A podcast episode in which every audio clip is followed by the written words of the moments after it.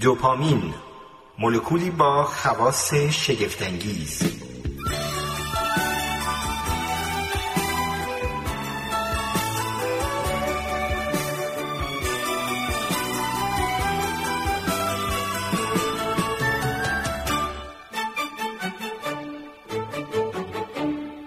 برنامه ریزی و محاسبه.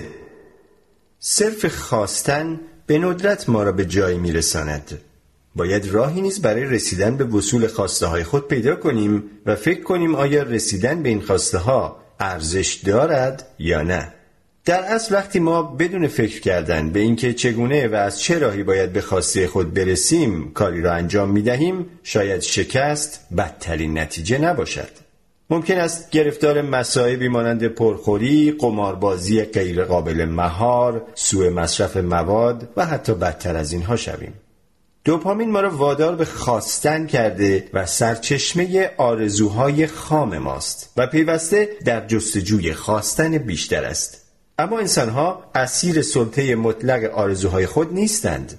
یک مدار مکمل دوپامین نیز وجود دارد که به کمک آن میتوان دریافت چه چیزی ارزش خواستن و تملک دارد.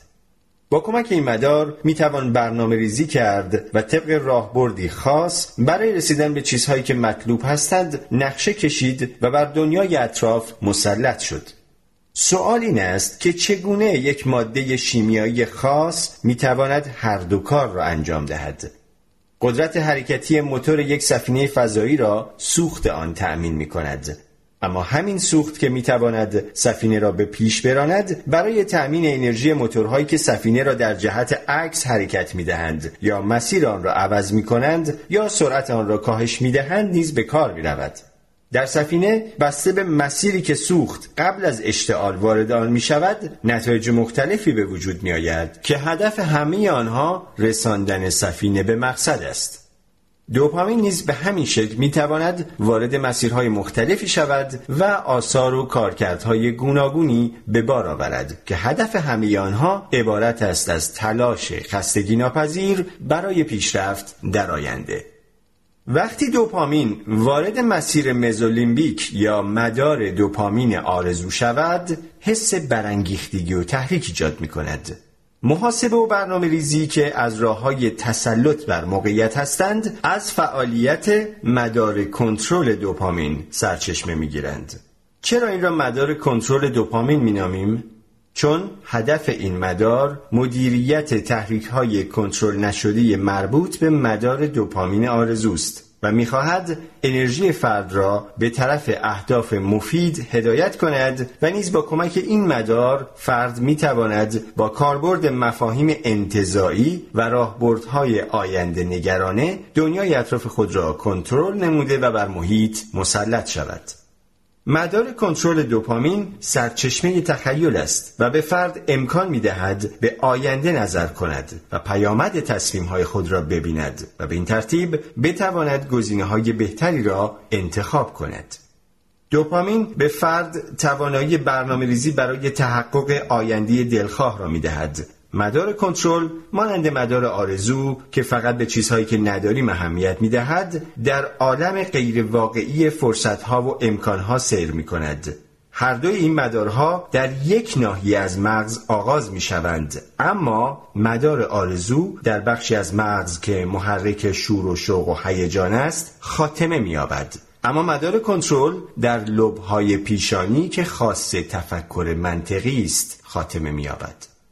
هر دو مدار به ما توانایی توجه به چیزهای خیالی یا چیزهایی را می‌دهد که از نظر فیزیکی و مادی وجود ندارند. برای دوپامین آرزو، چیزهای خیالی چیزهایی هستند که دوست داریم آنها را داشته باشیم اما در حال حاضر نداریم. برای دوپامین کنترل خیالها، اجزای سازنده تفکر خلاق است. یعنی ایده ها، نقشه ها، نظریه ها، مفاهیم انتزاعی مانند ریاضیات، زیبایی و دنیاهایی که در آینده تحقق می‌یابند. دوپامین کنترل ما را از خواستن بدوی که مربوط به دوپامین آرزوست فراتر میبرد و به ما ابزارهایی برای درک و تحلیل و مدل سازی از جهان اطراف میدهد تا بتوانیم فرصتها را بسنجیم و با هم مقایسه کنیم و سپس برای رسیدن به اهداف راههایی پیدا کنیم.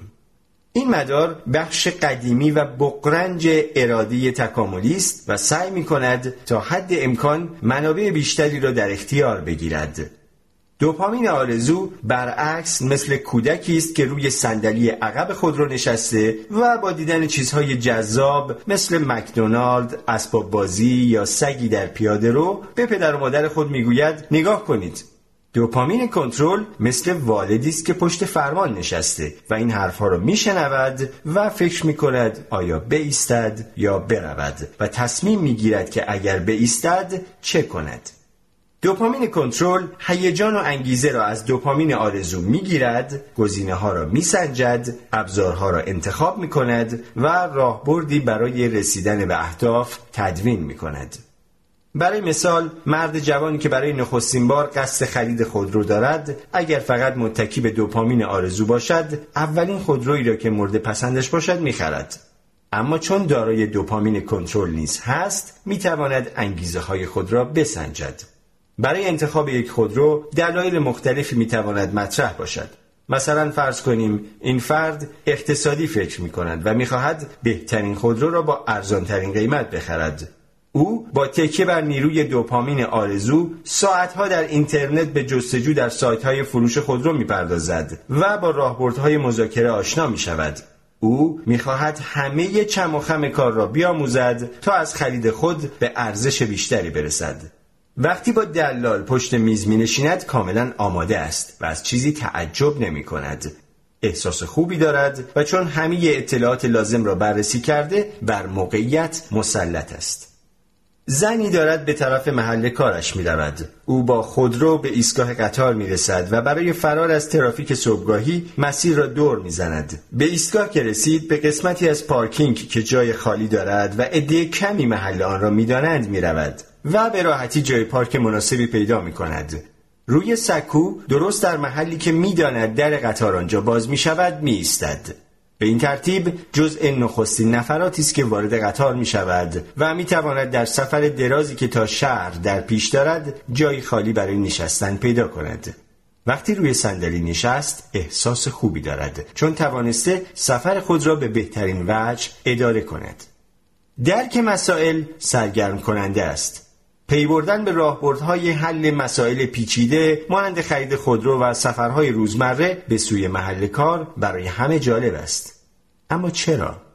کار دوپامین به جای آوردن دستورهای تکاملی برای حفظ و تداوم حیات است. دوپامین ما را به افزایش منابع وادار می کند و زمانی که کاری را به نحو احسن انجام می دهیم یا آینده بهتری را برای خود تدارک می بینیم، سطح آن باز هم مختصری افزایش می یابد و در ما احساس خوبی به وجود می آورد. سرسختی و پشتکار. من شکست نخوردم، فقط 10,000 راه را که به مقصد نمی رسیدند امتحان کردم. توماس ادیسون. دنیا همیشه بر وفق مراد ما نیست. ما از بچگی یاد میگیریم که کاغذهای پاره را میتوان با نوار چسب ترمیم کرد، اما اسباب بازیها و بشقابهای شکسته را نمیتوان با آن چسباند. کارآفرینی که فناوری مفیدی را به بازار عرضه میکند، اغلب از اینکه کسی به ابداع او توجهی ندارد تعجب میکند. موفقیت نیاز به سالها کار سخت و تجدید نظرهای مکرر در اختراع نخستین دارد، اما وقتی این اختراع به مرحله تولید برسد و وارد بازار شود، کسی از همه اینها باخبر نیست. اینکه صرفاً به آینده فکر کنیم کافی نیست. باید با دشواری‌ها مبارزه کنیم تا ایده‌ای را به ثمر بنشانیم. علاوه بر علم، به سرسختی و سماجت نیاز داریم. دوپامین ماده شیمیایی ضامن موفقیت‌های آینده است. موش‌های مصمم. یکی از راه‌های بررسی پشتکار و سرسختی در آزمایشگاه این است که ببینیم موش‌ها برای رسیدن به غذا تا چه حد حاضرند تلاش کنند. برای محاسبه این تلاش، تعداد دفعاتی را که موش اهرم را فشار می‌دهد تا غذا بگیرد، ملاک می‌گیرند. دانشمندان در مطالعه‌ای تعداد دفعات مورد نیاز فشار اهرم برای دریافت غذا را به تدریج افزایش دادند تا به عزم حیوان برای افزایش میزان تلاش پی ببرند.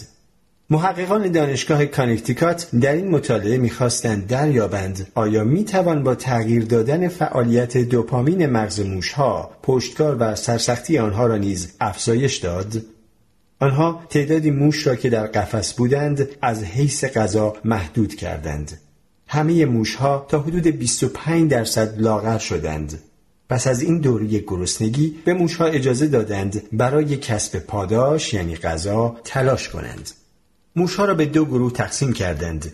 گروه کنترل که غیر از رژیم غذایی تعیین شده چیزی نمی گرفت و گروه دوم که دانشمندان با تزریق نوعی سم عصبی سلولهای مولد دوپامین مغز آنها را نابود کرده بودند. اولین مرحله آزمایش آسان بود. در این مرحله اگر موشی اهرم را یک بار فشار میداد یک قرص غذا می گرفت. در این مرحله که موش‌ها به پشتکار و سرسختی زیادی نیاز نداشتند وضعیت پایه مشخص شد. در این مرحله موش‌های دچار کمبود دوپامین هم مثل موش‌های سالم به کار کردن و دریافت پاداش علاقه نشان دادند.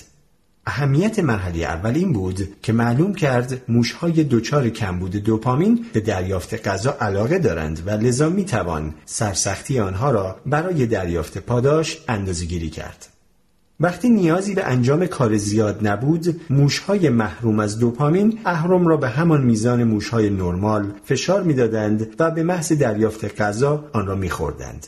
این نتیجه تعجب‌آور نبود، چون میزان علاقه و لذت با تغییر سطح دوپامین تغییر نمی‌کند. اما وقتی لازم شد موش‌ها برای دریافت غذا بیشتر کار کنند، وضع عوض شد.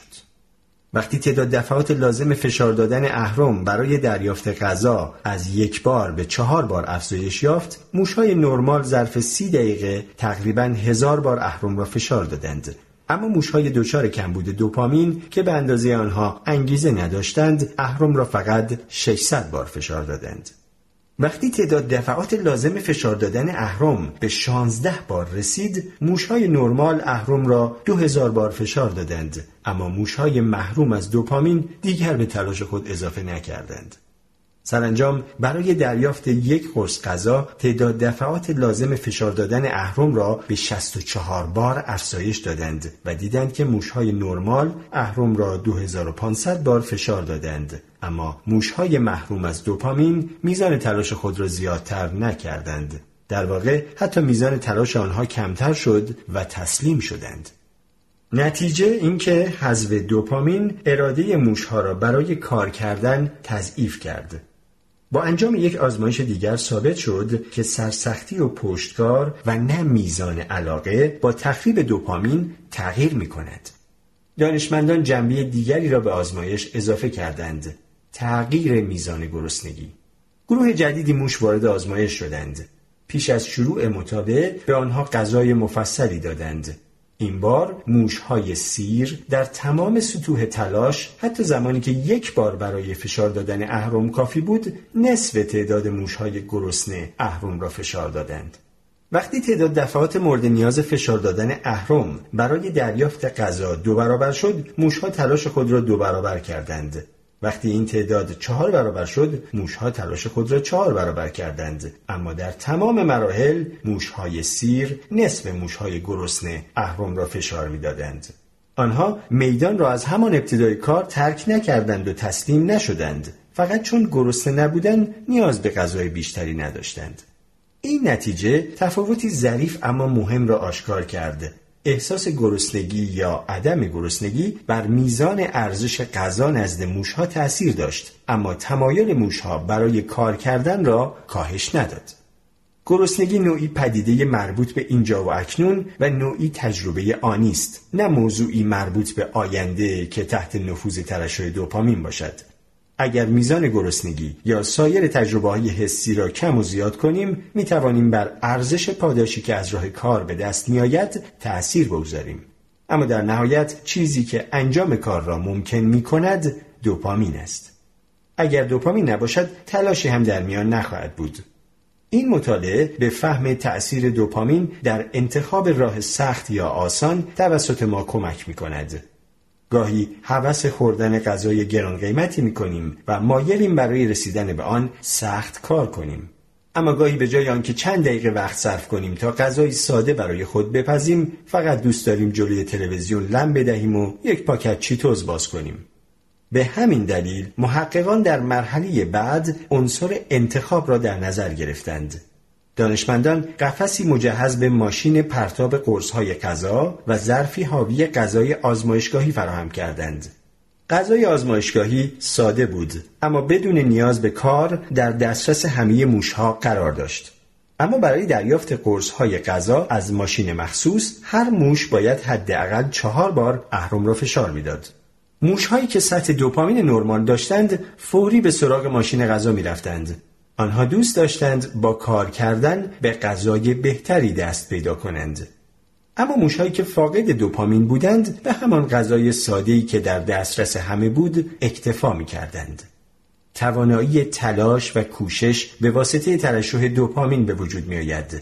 البته عوامل بسیاری بر کیفیت این تلاش مؤثر هستند، اما اگر دوپامین نباشد هیچ تلاشی هم در کار نخواهد بود.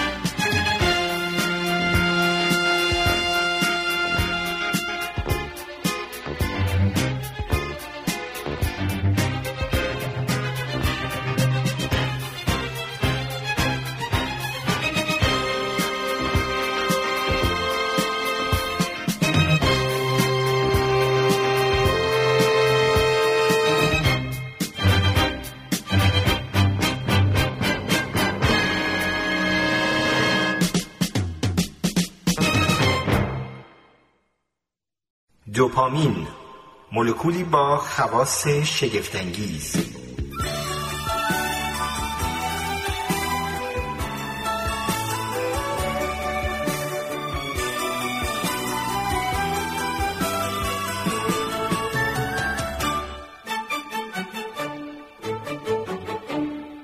خودبسندگی، دوپامین و قدرت اعتماد به نفس. یک وعده غذا با طعم گوشت میتواند موش را بسیار تحریک کند، اما انسان‌ها به مراتب پیچیده‌ترند. انسان برای تحقق پیشرفت نیاز دارد که نخست به پیشرفت اعتقاد داشته باشد. این نکته بر سخت کوشی آدمی اثر می‌گذارد. بعضی از برنامه‌های کاهش وزن به افراد چاق کمک می‌کنند که ظرف چند هفته اول 6 الی 7 پوند وزن کم کنند.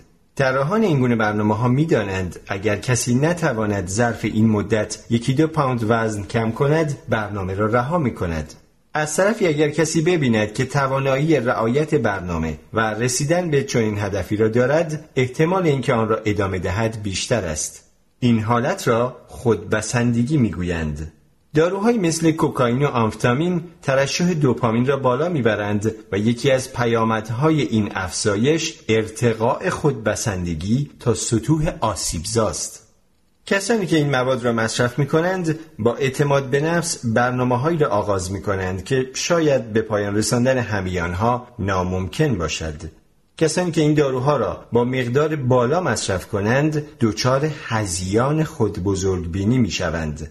مثلا بدون دلیل ممکن است اعتقاد پیدا کنند که در حال نوشتن بهترین رساله تحقیقی جهان هستند یا در حال اختراع دستگاهی هستند که میتواند همه مشکلات جهان را حل کند. در شرایط طبیعی برخورداری از خودبسندگی خصلت ارزشمندی است و گاهی میتواند مانند ندایی از غیب موجب آرامش و رضای خاطر فرد شود. اگر کسی با اعتماد به نفس به تحقق پیروزی ایمان داشته باشد، موانع یکی پس از دیگری از سر راهش کنار می روند. اعتماد به نفس کاذب با عوارض جانبی. در اوایل دهه 60 پزشکان به طور گسترده دارویی به نام آمفتامین را که موجب افزایش سطح دوپامین و به دنبال آن نشاط، هوشیاری و خوشبینی میشد، به بیماران تجویز کردند. پزشکان در بیشتر موارد دارو را 2 برابر مردان برای زنان و به منظور تنظیم روان تجویز کرده بودند. به نقل از یک پزشک، این دارو به زنان اجازه میداد وظایف خود را به نفع احسن انجام دهند و در عین حال از کار و زندگی خود لذت ببرند. به عبارت دیگر، حتی اگر زنی از آشپزی یا انجام کار خانه بیزار بود، با مصرف آمفتامین میتوانست به بهترین وجه از عهده انجام این امور برآید. اما این همه داستان نبود. آمفتامین علاوه بر افزایش شادی و کارایی زنان خانه‌دار، باعث ایجاد لاغری هم میشد. طبق گزارش مجله لایف، سالانه میلیاردها قرص آمفتامین برای ایجاد لاغری در آمریکا تجویز میشد. البته کاهش وزن ایجاد شده موقتی بود و به محض کنار گذاشتن دارو وزن فرد به حال نخست برمیگشت. اما اگر بیمار به مصرف دارو ادامه میداد، نسبت به اثر آن تحمل ایجاد میشد و فرد مجبور بود مقدار بیشتری از دارو را مصرف کند تا همان تأثیر نخست در او به وجود آید. این پدیده خطرناک است.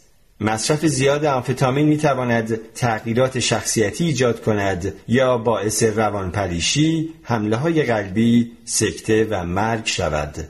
به نقل از یکی از مصرف کنندگان آمفتامین، حس می‌کردم جذاب، شوخ و شنگ و زبر و زرنگ شدم و دوست داشتم با همه سر صحبت را باز کنم. دلم می‌خواست به برخی از مشتریان کنزن جملات فخرفروشانه و طعنه‌آمیز بگویم. خانواده‌ام به من میگفتند که بیش از پیش متکبر و از خود راضی شده‌ام و جمله‌های نیشدار میگویم. مصرف کننده دیگری به زبان صریح و روشن میگفت: حس میکردم ابر انسانی هستم که سوار بر ابرها در آسمان در حال پرواز است. البته با این تفاوت که ابر انسان‌ها گرفتار عوارض جانبی دارو نمیشوند.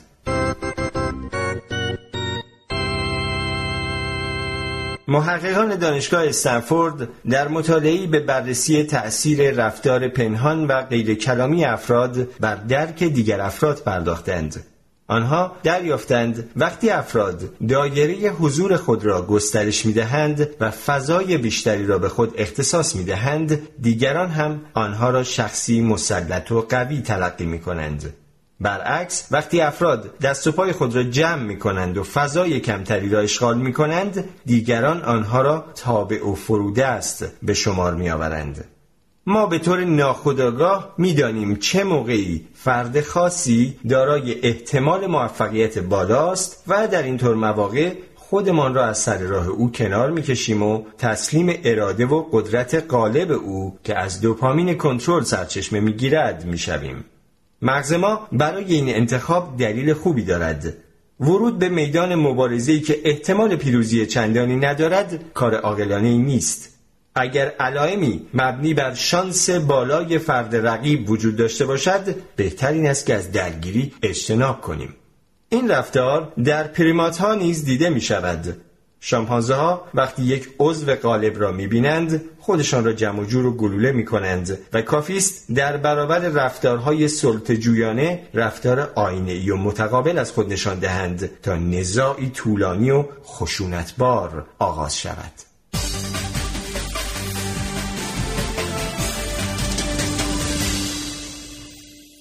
به نظر می‌رسد که به تنهایی نمی‌شود به هر هدفی رسید. در زندگی مواردی هست که باید ضمن همکاری مبنی بر سلطه با دیگران به اهداف خود برسیم. این یعنی چه؟ رابطه‌ای که به قصد رسیدن به هدفی شکل می‌گیرد، رابطه کارگزارانه یا ایجنتیک نامیده می‌شود و واسطه بروز آن دوپامین است. شخص دوم حاضر در این رابطه مانند ادامه فرد نخست بوده و در حکم عاملی است که باید او را به هدف خود برساند. مثلا رابطه‌ای که در شبکه‌های اجتماعی بین افراد به وجود می‌آید از نظر ماهیت کارگزارانه بوده و به سود هر دو طرف رابطه تمام می‌شود. از طرف دیگر رابطه دوستانه با هدف لذت بردن از برهمکنش‌های اجتماعی ناشی می‌شود. لذت ساده بودن در کنار شخصی دیگر که در اینجا و اکنون شکل می‌گیرد با پیام‌رسان‌های عصبی مربوط به آن مانند اکسیتوسین، وازوپرسین، اندورفین و آندوکانابینوئیدها اداره می‌شود. بیشتر رابطه‌ها حاوی هر دو ویژگی کارگزارانه و دوستانه هستند. اشخاصی که در رابطه دوستانه از در کنار هم بودن لذت میبرند ممکن است در آینده ضمن ورود به رابطه کارگزارانه با هم به سفری با قایق روی رودخانه بروند یا عصری را در باشگاهی با هم بگذرانند. از طرفی افرادی که رابطه کارگزارانه دارند نیز معمولاً از بودن در کنار هم لذت میبرند. بعضیها چون آدمهای با برنامه تری هستند در رابطه کارگزارانه راحت ترند، اما بعضیها نیز از رابطه مبنی بر دوستی بیشتر خوششان می آید چون این گونه رابطه ها را سرگرم کننده تر می دانند. افرادی هم هستند که هر دو نوع رابطه را می پسندند یا از هر دو بیزارند. هر تیپ شخصیتی معمولا نوع خاصی از رابطه را ترجیح می دهد.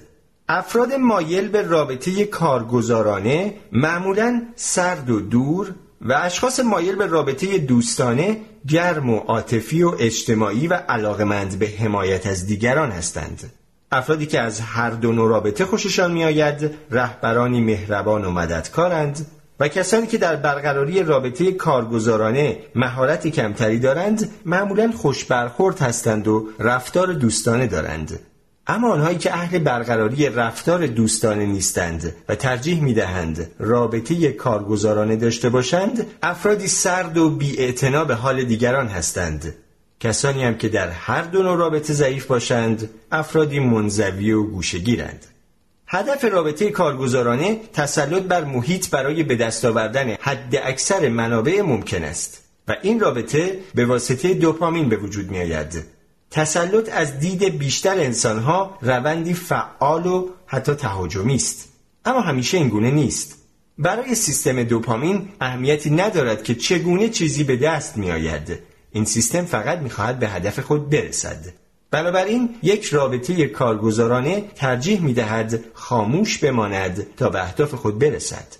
رابطه کارگزارانه به راحتی می‌تواند به بهره‌کشی بیانجامد، مثل وقتی که یک محقق بدون اطلاع دادن به داوطلبان آنان را وارد مطالعه‌ای خطرناک می‌کند یا وقتی که یک کارفرما با شیوهی فریبکارانه کسی را برای انجام کارهای بسیار دشوار استخدام می‌کند. اما این رابطه می‌تواند به گونه‌ای زیبا انسانی نیز باشد. شاعر آمریکایی رالف والدو امرسون می‌نویسد: میخواهید راز دانش واقعی را بر شما فاش کنم؟ این است: از هر انسانی که چیزی فرا گرفتم او استاد من شد و من شاگرد او. یعنی یک آدم هر اندازه هم که نادان، ابله یا فاسد باشد چیزی میداند و به دلیل دانستن آن چیز به استادی رسیده است و امرسون برای همان چیز ارزش قائل است. امرسون میکوشید در وجود همه انسانها، اعم از مقام و موقعیتی که دارند، ارزش‌های معنوی بیابد. چون این رابطه‌ای از نوع کارگزارانه است. چون هدف این رابطه اخذ و گرفتن چیزی است که در اینجا دانش یا شناخت است. چون این رابطه‌ای برای کسب لذت معاشرت با شخصی در اینجا و اکنون نیست. نکته‌ای که به ویژه در این نقل قول دوپامینی امرسون باید به آن توجه کرد این است که امرسون آن انسان دیگر را استاد مینامد، یعنی با تسلیم از راه ابراز فروتنی و پیروی می‌خواهد به تسلط دست پیدا کند. میمون‌های پیرو، جاسوسان فروتن. وقتی محققان مؤسسه روانپزشکی دانشگاه ایلینویز دارویی را که سطح دوپامین را افزایش میداد به میمون‌های دمکوتاه ماکاک تزریق کردند، متوجه شدند که بروز رفتارهای تسلیم‌جویانه در آنها افزایش می‌یابد.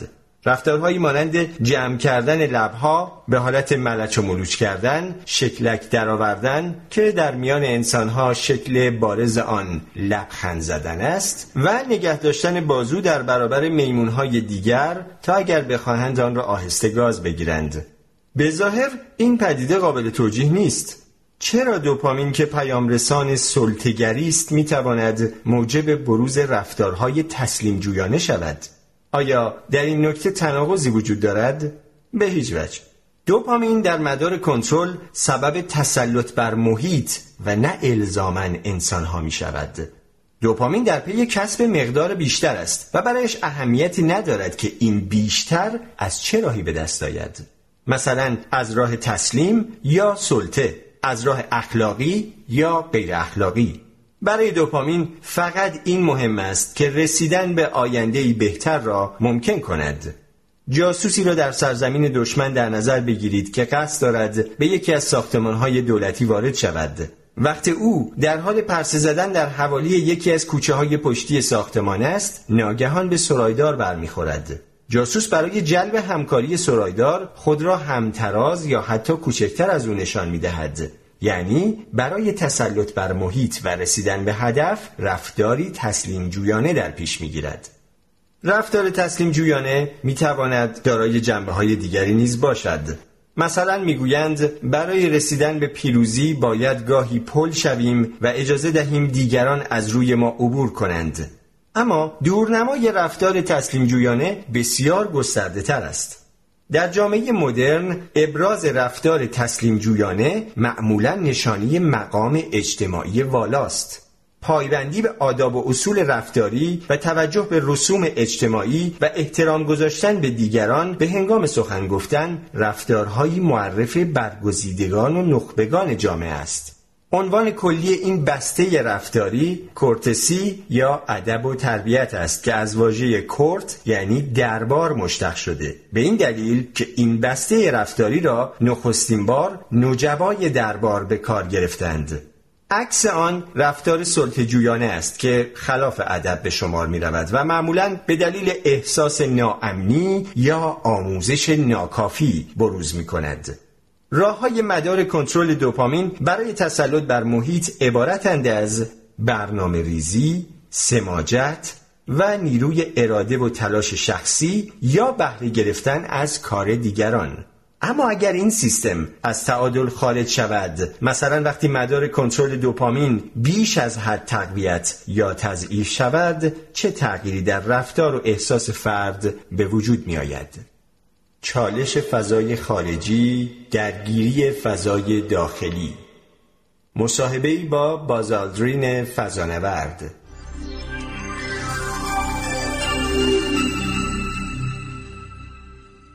سفر به کره ماه را به چه چیزی تشبیه می‌کنید؟ ما به هنگام سفر به فضا از احساس خود مطلع نبودیم. شاید اصلاً احساسی نداشتیم. وقتی روی سطح ماه قدم می‌زدید چه احساسی داشتید؟ خلبان‌های جنگنده اصلا احساس ندارند. اما بالاخره شما آدم هستید. بله، ولی به جای خون در رگ‌های ما آب یخ جریان دارد. آیا تا به حال شده به خود بگویید چه اتفاق جالبی دارم میروم که سوار سفینه شوم و به کره ماه سفر کنم؟ آیا از این که دارید به چنین سفری میروید شگفت زده نبودید؟ نه، من فقط اصول کار سفینه را درک میکنم. مثلا سفینه روی کره ماه فرود می آید و پایه های آن در خاک فرو می روند. دوربین های جستجوگر می توانند از سفینه بیرون بیایند. می دانم که سفینه نوعی شاهکار مهندسی است. دکتر سرهنگ باز آلدرین به جای آنکه به دلیل راه رفتن روی ماه خودش را بگیرد، به کسانی که او را تحسین می کردند گفت به هر حال کاری است که انجام شده و حالا باید دنبال انجام مأموریتی جدید باشیم. شاید اگر از او درباره رنگرزی نرده خانه اش هم سوال می‌کردند، حرفی غیر از این برای گفتن نداشت. آرزوی آلدرین این نبود که سبد افتخارهای خود را پر کند، فقط می‌خواست مأموریت جدیدی را شروع کند و چالش دیگری را در محدوده علایق خود به انجام برساند. این نیاز مداوم به انتخاب یک هدف و پیدا کردن راهی برای رسیدن به آن احتمالاً مهمترین عامل موفقیت تاریخی او بود. اما تأمین این میزان دوپامین برای گردش در مدارهای کنترل کار آسانی نیست. احتمالاً به همین دلیل بود که آلدرین در دوره بازنشستگی گرفتار افسردگی، الکل، 3 بار طلاق، تمایل شدید به خودکشی و بستری در بخش بیماری‌های روانی شد. او در کتاب زندگی نامش با عنوان انزوای باشکوه، سفر از زمین تا ماه این مشکلات را شرح می‌دهد. دوپامین زمینه ساز اعتیاد است، چون با هر بار نشئه شدن مقدار کمتری دوپامین در بدن فرد معتاد ترشح می شود و او ناگزیر است بر مقدار مصرف مواد اضافه کند. بعضی از آدم‌ها به همین دلیل است که به موفقیت اعتیاد پیدا می کنند و به طور خستگی ناپذیر به کار کردن ادامه می دهند تا به هدف خود برسند. البته حتی پس از رسیدن به هدف هم از کار کردن دست بر نمی دارند و لختی به خود استراحت نمی دهند که از ثمرات موفقیت خود بهره مند شوند. حتی بابت موفقیت‌های خود لاف هم نمی‌زنند، فقط به محض اتمام یک کار برنامه و کار جدیدی را آغاز می‌کنند. یکی از خانم‌ها تعریف می‌کرد زمانی مدیریت بخشی آشفته و بی‌نظم از یک شرکت را به او سپردند. او با ساعت‌ها کار و تلاش توانست اوضاع را سر و سامان دهد و شرایط را به حال مطلوب درآورد.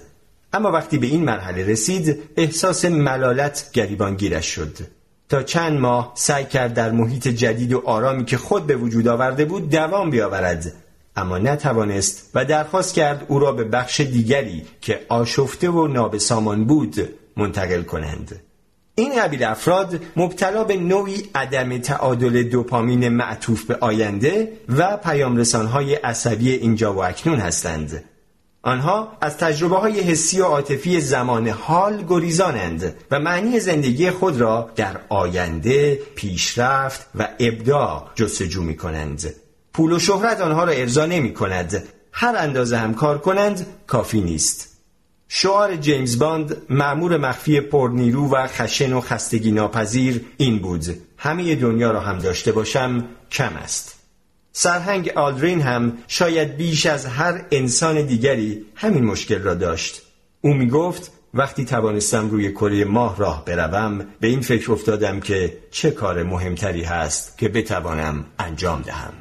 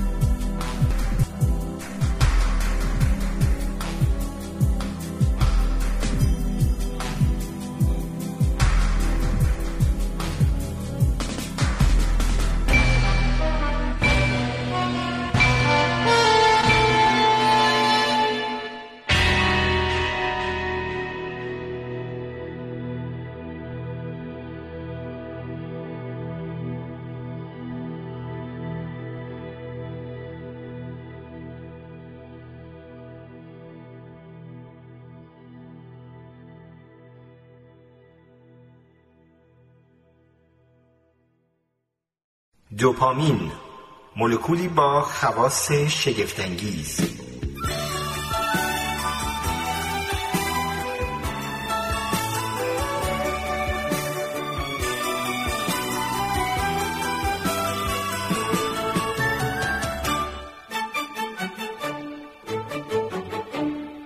سندروم کم توجهی بیش فعالی یا ADHD. در سوی دیگر طیف کسانی قرار دارند که مدارهای کنترل دوپامین آنها بسیار ضعیف است و دچار رفتارهای تکانشی هستند، یعنی رفتارهایی که بدون فکر قبلی و بر اساس انگیزه‌های آنی انجام می‌شوند.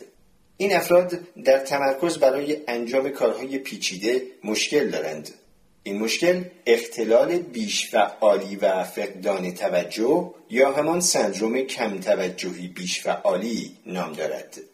تمرکز ضعیف و کنترل تکانی نامناسب می تواند زندگی این افراد را بسیار مختل کند و برقراری رابطه با آنها دشوار است. آنها به جزئیات توجه نمی کنند و در انجام وظایف خود پیگیر نیستند. مثلا ممکن است با پرداخت یک قبض کار خود را آغاز کنند، بعد به سراغ شستن لباس بروند و سپس یک لامپ سوخته را تعویض کنند. معمولا در خانه آشفته و به هم ریخته می‌نشینند و تلویزیون تماشا می‌کنند. حین صحبت خیلی آسان می‌توان حواسشان را پرت کرد. معمولا به حرف دیگران توجهی ندارند، گاهی حساب زمان را از دست می‌دهند و دیر می‌کنند. معمولاً اشیا و متعلقات مانند گوشی همراه یا حتی پاسپورت خود را گم می‌کنند. اختلال کم توجهی بیش فعالی بیشتر در کودکان دیده می‌شود و این موضوع دلیل مشخصی هم دارد. لوب‌های پیشانی مغز که اعمال وابسته به دوپامین را کنترل می‌کنند، جزء آخرین بخش‌های مغز هستند که کامل می‌شوند و تا فرارسیدن نوجوانی با سایر قسمت‌های مغز ارتباط کامل ندارند. یکی از وظیفه‌های مدار کنترل نظارت بر فعالیت مدار آرزوست. وقتی دوپامین کنترل ضعیف باشد، افراد قادر به درک پیامدهای اعمال خود نیستند. کودکان مبتلا به کم توجهی بیش فعالی اسباب بازی‌های دیگران را می‌قاپند و صف را به هم می‌زنند. بزرگسالان مبتلا به این بیماری خریدهای بی‌حساب و کتاب انجام می‌دهند و وسط حرف دیگران می‌پرند. معمول ترین درمان این بیماری تجویز ریتالین و آمفتامین است. اینها داروهای محرکی هستند که میزان دوپامین مغز را بالا میبرند. در درمان کم توجهی بیش فعالی با استفاده از این داروها معمولاً پدیده تحمل یا تولرانس به وجود نمی آید. هرچند داروهای محرک به هر حال اعتیادآورند. سازمان غذا و داروی آمریکا آنها را در ردیف داروهای مخدر یا افیونی مانند مورفین و اکسیکانتین جای می‌دهد. این داروها از نظر سوء مصرف مقام بالایی دارند و پزشکان برای تجویز آنها دارای محدودیت هستند. بیماران مبتلا به اختلال کم توجهی بیش فعالی به ویژه در سن نوجوانی چون لوب‌های پیشانی خوب کار نمی‌کنند، ریسک بالایی هم از نظر اعتیاد دارند. سالها قبل که ابعاد این بیماری کمتر مشخص شده بود، پزشکان و والدین تمایل چندانی برای دادن داروهای اعتیادآوری مانند آمفتامین و ریتالین به این قبیل کودکان نداشتند و کارشان توجیه مناسبی هم داشت. به اشخاصی که در معرض خطر اعتیاد هستند، نباید داروهای اعتیادآور تجویز کرد. اما با انجام مطالعه‌های بسیار روشن شد که در نوجوانانی که این داروها را مصرف می‌کنند، ریسک بروز اعتیاد کاهش می‌یابد. حتی اگر این داروها را در سن پایین‌تری به بیماران تجویز می‌کردند، خطر بروز اعتیاد پایین‌تر می‌آمد. چون با تقویت مدارهای کنترل دوپامین در سن پایین، عکس تصمیم‌های عاقلانه به مراتب آسان‌تر می‌شود. از طرفی اگر از ارائه درمان خودداری شود، ضعف مدار کنترل اصلاح نمی شود و مدار آرزو بی‌رقیب می ماند و احتمال بروز رفتارهای پرخطر و لذت جویانه بالا می رود. مبتلایان به ADHD با چه ریسک دیگری مواجه هستند؟ اعتیاد تنها خطر پیش روی این کودکان نیست. برای کودک دچار این بیماری کسب منابع و بهره‌گیری از فرصت‌های محیطی دشوار است. مثلا این کودکان چون قادر به تمرکز یا مهار تکانه‌های خود نیستند، نمی‌توانند در مدرسه نمره‌های خوب بگیرند. اما تازه این کمترین مشکل آنهاست. این کودکان در پیدا کردن دوستان خوب نیز مشکل دارند، به این دلیل که کسی خوشش نمیآید با کسی دوست شود که دائم حرفش را قطع می‌کند و وسایلش را قاپ می‌زند و در صف منتظر نوبت خود نمی‌ماند. کودکان مبتلا به این بیماری به این دلیل که دچار حواس پرتی مداوم هستند، باید تکالیف درسی خود را بارها بخوانند تا آن را بفهمند. صرف وقت زیاد برای انجام تکالیف دیگر فرصتی برای فعالیت‌های فوق برنامه مانند ورزش و عضویت در باشگاه‌های تفریحی هم باقی نمی‌گذارد. این افراد چون دوستان اندکی دارند و نمره‌های خوبی نمی‌گیرند و دسترسی به تفریحات سالم هم ندارند، به بیراهه می‌روند و به اعتیاد، کنش‌های جنسی نامطلوب و پرخوری روی می‌آورند. در مطالعه‌ای گسترده با شرکت 700,000 کودک و بزرگسال که 48,000 تن از آنها مبتلا به اختلال کم توجهی بیش فعالی بودند، معلوم شد که کودکان مبتلا به این بیماری به احتمال 40% و بزرگسالان مبتلا به این بیماری به احتمال 70% چاق‌ترند. البته این مطالعه با وجود نکات مثبت ضعف‌های نیز داشت. اینکه در این مطالعه معلوم شد در افراد دچار اختلال کم توجهی بیش فعالی احتمال بروز چاقی بالاتر است، ثابت نمی کند که این بیماری علت چاقی است. شاید برعکس باشد. مثلا چاقی مغز را به نوعی تغییر دهد که اختلال کم توجهی بیش فعالی به وجود آید. به زبان علمی میگویند به صرف وجود رابطه نمیتوان حکم به وجود رابطه علی کرد. یعنی اگر دو چیز با هم رابطه داشته باشند، دلیل نمی شود که یکی از آن دو علت بروز دیگری باشد. اگر نشانه های اختلال کم توجهی بیش فعالی قبل از چاقی بروز می کرد، می توانستیم با قاطعیت بیشتری ادعا کنیم که این اختلال علت بروز چاقی است. به همین دلیل محققان دانشگاه‌های شیکاگو و پیتسبورگ به منظور بررسی ارتباط چاقی بیمارگونه با عدم توانایی کنترل تکانه‌ها تحقیقی انجام دادند. معلوم شد این کودکان آماج تبلیغات تجاری و جلوه‌های تشویقی ماشین‌های فروش غذا هستند و چون قدرت مهار تکانه پایینی دارند، نمی‌توانند در برابر این تحریک‌ها مقاومت کنند. باقی ماجرا قابل پیش بینی بود. در این مطالعه دختران 10 ساله‌ای که اختلال کنترل تکانه داشتند، طی 6 سال بعد خیلی چاق شدند. بیشتر اضافه وزن آنها مربوط به حملات ناگهانی پرخوری بود که قادر به کنترل آن نبودند. به همین دلیل است که کودکان دارای اضافه وزن حین عبور از خیابان بیشتر احتمال دارد تصادف کنند. علت این نیست که به دلیل چاقی آهسته تر حرکت می کنند. مشکل اینجاست که رفتارهای تکانشی دارند.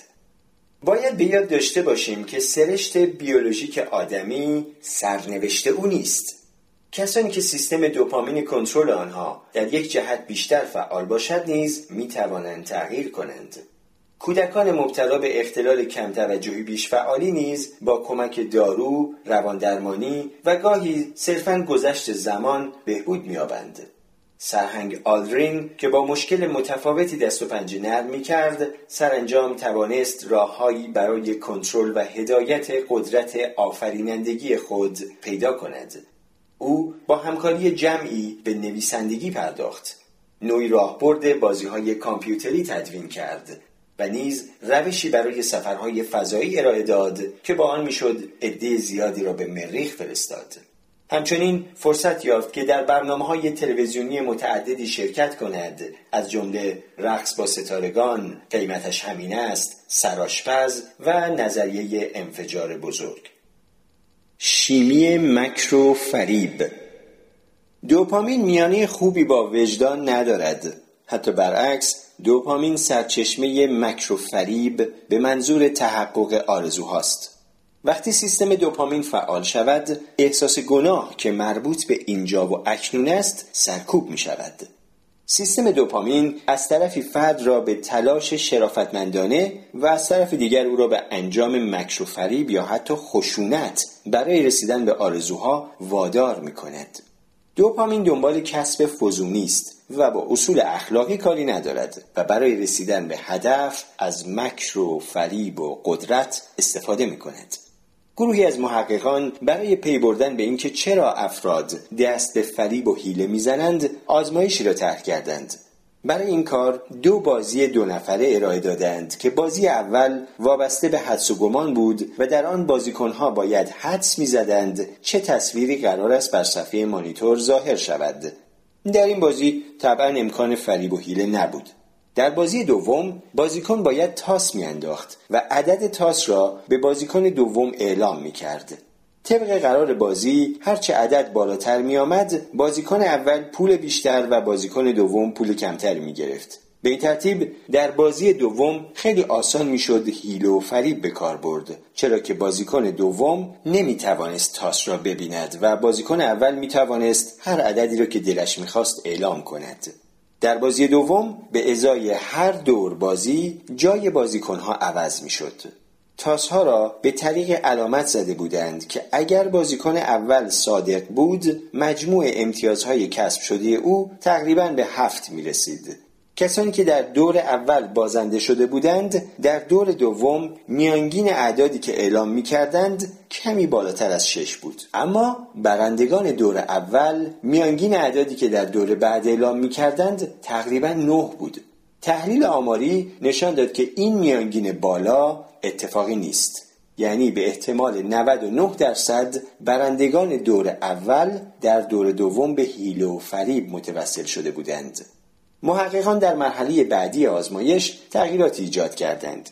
مدل بازی از رقابت به لاتاری تغییر پیدا کرد. این بار نتایج متفاوتی نیز به دست آمد. بازیکنانی که در دور اول لاتاری برنده شده بودند در دور دوم دست به فریب نزدند. در اصل اینطور به نظر می رسید که حتی اعداد را کمتر از حد واقعی اعلام می کردند تا رقیبان خود را در منافع برد سهیم کنند. محققان در تفسیر نتایج تردید داشتند.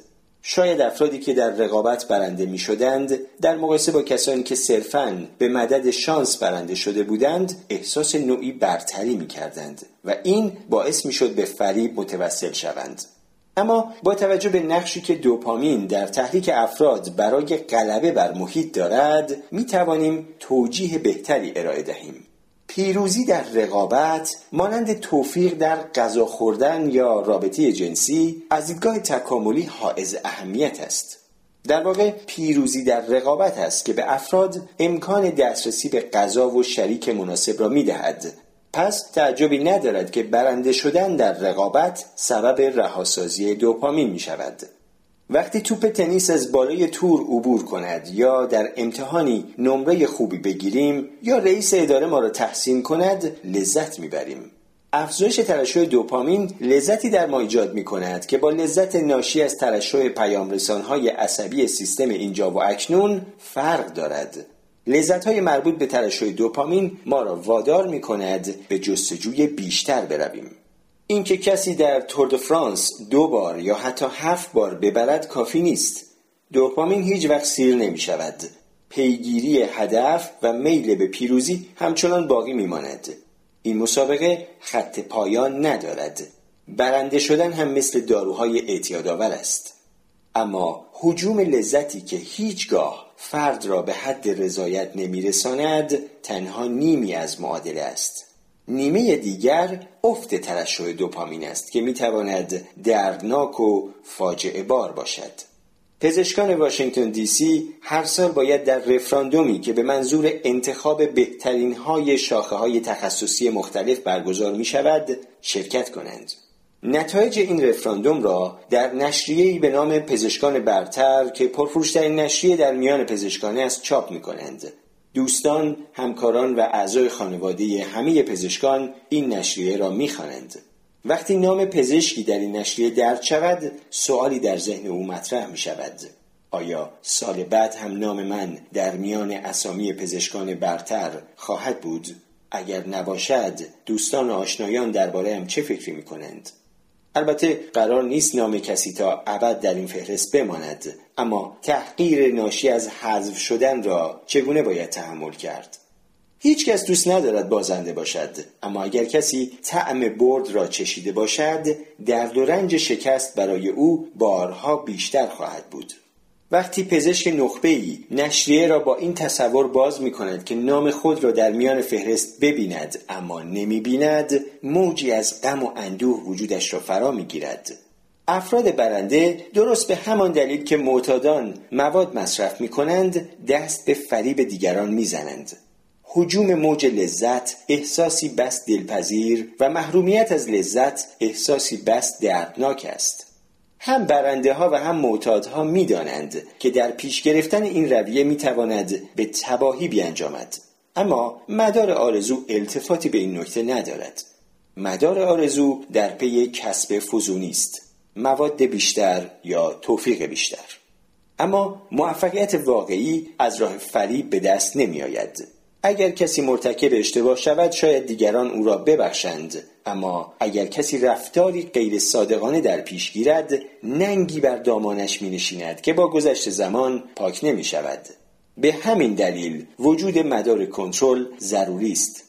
مدار کنترل رفتاری منطقی دارد و می تواند تصمیم‌های مناسب و عقلانی بگیرد و رفاه و آسایش امروز و فردا را تضمین کند. البته زمانی که دنبال کسب پیروزی بزرگی باشیم، توسل به مکر و حیله میتواند ما را اغوا کند. شاید مکر و فریب در کوتاه مدت ابزاری مؤثر باشد. حداقل میشود با توسل به آن پوزه کسی را به خاک مالید. خشونت گرم و سرد. اعمال قدرت به واسطه خشونت ابزار قاطع سلطه است.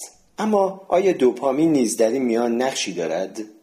خشونت معمولاً دو حالت دارد: خشونت برای رسیدن به هدفی مشخص و خشونت ناگهانی به دنبال یک تحریک عاطفی. خشونت هدفدار توسط فرد مهاجم برای رسیدن به منظوری خاص ابراز می شود و می تواند به شکل کتککاری و دعوای خیابانی باشد یا ایجاد تخریب گسترده شهرها و اماکن طی یک جنگ. در هر حال فرد با راهبرد مؤثر و برنامه‌ریزی دقیق می‌خواهد به هدف کسب منابع حیاتی یا کنترل قربانی برسد. این نوع تهاجم وابسته به دوپامین است و بار هیجانی اندکی دارد و به آن خشونت سرد نیز می‌گویند. محاسبه دوپامینی و پاسخ غریزی دو سوی یک الکلنگ هستند. وقتی یک طرف بالا می‌آید، طرف دیگر پایین می‌رود. توانایی سرکوب عواطفی مانند ترس، خشم یا برافروختگی شدید در میانه دعوا و درگیری بسیار مفید است. هیجان معمولاً مانع بروز کنش‌های حسابگرانه می‌شود. در واقع یکی از راهبردهای شایع سلطه آن است که عواطف خصم را تحریک کنیم تا نتواند نقشه‌اش را درست اجرا کند و به همین دلیل است که رقیبان در عرصه ورزش برای هم لاف میزنند یا جنگ‌های زرگری به راه میاندازند. تهاجمی که به واسطه هیجان و عاطفه ایجاد شود میتواند به شکلی افسار گسیخته اوج گیرد. این نوع خشم حساب شده نیست و به واسطه مدار کنترل دوپامینی تنظیم نمیشود. در واقع درست برعکس، وقتی بروز هیجان به دنبال یک تحریک لفظی مایه تهاجم شود، ترشح دوپامین با فعال شدن مدارهای اینجا و اکنون سرکوب می شود و سلامت کسانی که دستخوش چنین وضعی شوند به خطر می افتد. چنین فردی ممکن است به خود آسیب بزند یا نهایتاً توسط پلیس توقیف شود یا پس از فرونشستن خشم شرمنده رفتار خود شود. مثلا ممکن است پدری از دست فرزندش عصبانی شود و بر اساس هیجان و بدون محاسبه و فکر کافی شیئی را به طرف او پرتاب کند. در این مورد هیچ چشماندازی برای به دست آوردن چیزی یا کسب منافع و منابع بیشتر وجود ندارد که پای دوپامین وسط باشد. یعنی بروز هیجان دوپامین را که سرچشمه ملاحظه، احتیاط و حسابگری است از میدان بیرون کرده است. به طور کلی خشونت می تواند منجر به غلبه شود، اما خشونتی موفقیت آمیز است که تحت مهار فعالیت مدارهای دوپامین باشد. هیجان اما نوعی تجربه اینجا و اکنون است. حالتی است که در زمان حال و اینجا آن را درست و منطقی می دانیم. هیجان برای درک جهان توسط ما اهمیت دارد، اما گاهی نیز چنان ما را دستخوش خود می‌کند که تحت تأثیر آن تصمیم‌های غیر منطقی می‌گیریم.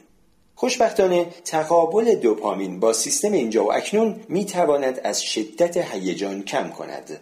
افراد خونسرد که سیستم دوپامین فعالتری دارند در موقعیت‌های بغرنج انتخاب‌های سنجیده‌تری به عمل می‌آورند و کارایی بالاتری دارند. مثلا چنین فردی در میان اجداد تکاملی انسان می توانست به هنگام روبرو شدن گروه با شیری درنده به جای ترس و فرار حواسش را جمع کند، هیزم شعله‌وری را بردارد و به طرف حیوان بگیرد و او را فراری دهد. در میانه این آشوب و بلوا کسی پیروز بوده است که بتواند در عین حفظ آرامش با توجه به فرصت‌های موجود راهکار مناسبی را برای حل مشکل پیدا کند و نقشه‌اش را به سرعت به اجرا بگذارد.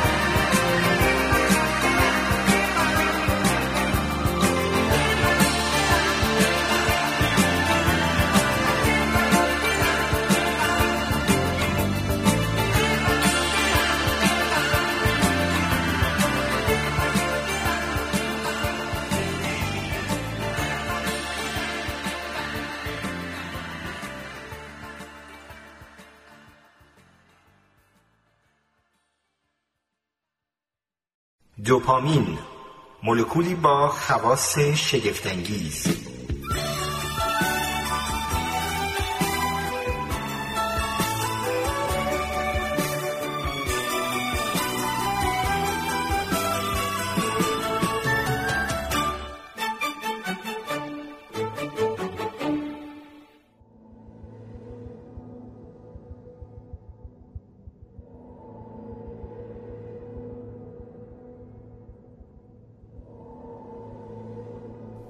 سوار بر قایقی 12 متری با یک همراه به سوی دیگر اقیانوس می رفتیم. کمی بعد با بادهایی روبرو شدیم که با سرعت 56 کیلومتر در ساعت می وزیدند و به موجهایی برخوردیم که 3 متر ارتفاع داشتند. چون هر دوی ما در گذشته با شرایط آب و هوای سختی مانند آن روبرو شده بودیم، نگران نشدیم. سکان را گرفتم تا تعادل قایق را حفظ کنم. وقتی داشتم سکان را میچرخاندم، ناگهان صدای شکستن چیزی را شنیدم و بعد سکان هرز شروع به چرخیدن کرد. اختیار قایق از دست ما خارج شده بود. به حدی وحشت کردم که در عمرم سابقه نداشت. در فضایی المانند و صخره‌ای بودیم. صخره‌های مرجانی از سطح آب بیرون زده بودند و امواج ما را به طرف آنها پیش می‌بردند. اولین فکری که به ذهنم رسید این بود که از قایق بیرون بپرم. قصد داشتم جلیقه نجات بپوشم و دل به دریا بزنم و جانم را نجات دهم، اما زود فهمیدم که این کار امکان ندارد. یا امواج مرا به صخره‌های مرجانی می‌کوبیدند و خرد می‌کردند، یا مرا به سوی قسمت‌های عمیق‌تر دریا می‌کشیدند. وحشت کرده بودم و می‌دانستم اگر بگذارم وحشت بر ذهنم چیره شود، دیگر نمی‌توانم فکر کنم. همه اینها ظرف 10 ثانیه اتفاق افتاد. برای پیدا کردن راه نجات شروع کردم به فکر کردن. یک پیام رادیویی درخواست کمک فرستادم.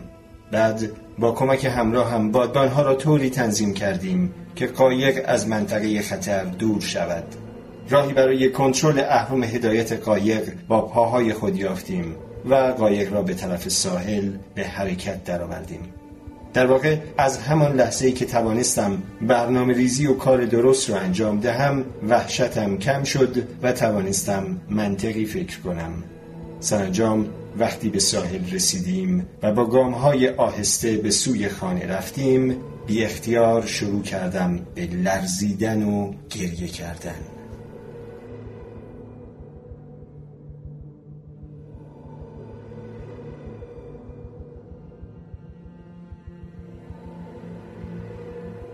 این داستان واقعی رابطه بین سیستم دوپامین و سیستم آدرنالین یا همان نوراپینفرین جنگ یا گریز را که مربوط به اینجا و اکنون است نشان می‌دهد. وقتی سکان شکست، سطح نوراپینفرین بالا رفت و هیجان ترس مربوط به سیستم اینجا و اکنون غالب شد. او می‌خواست از مهلکه جان سالم به در ببرد. در ابتدا سیستم اینجا و اکنون ابتکار عمل را به دست گرفت و سیستم دوپامین را از میدان بیرون کرد تا چاره‌ای برای حل مشکل ارائه کند. اما او دریافت که وحشت دارد فکرش را از کار می‌اندازد و با فعال کردن سیستم دوپامین مغزش که هنوز به طور کامل خاموش نشده بود، وحشت را مهار کرد. پس از چند ثانیه سیستم دوپامین کنترل کاملا فعال شد و او توانست راه حلی منطقی برای رفع مشکل پیدا کند. نوراپینفرین سیستم اینجا و اکنون تعطیل شد و وحشت از بین رفت و مغز توانست بدون سیطره احساسات به چاره‌اندیشی بپردازد.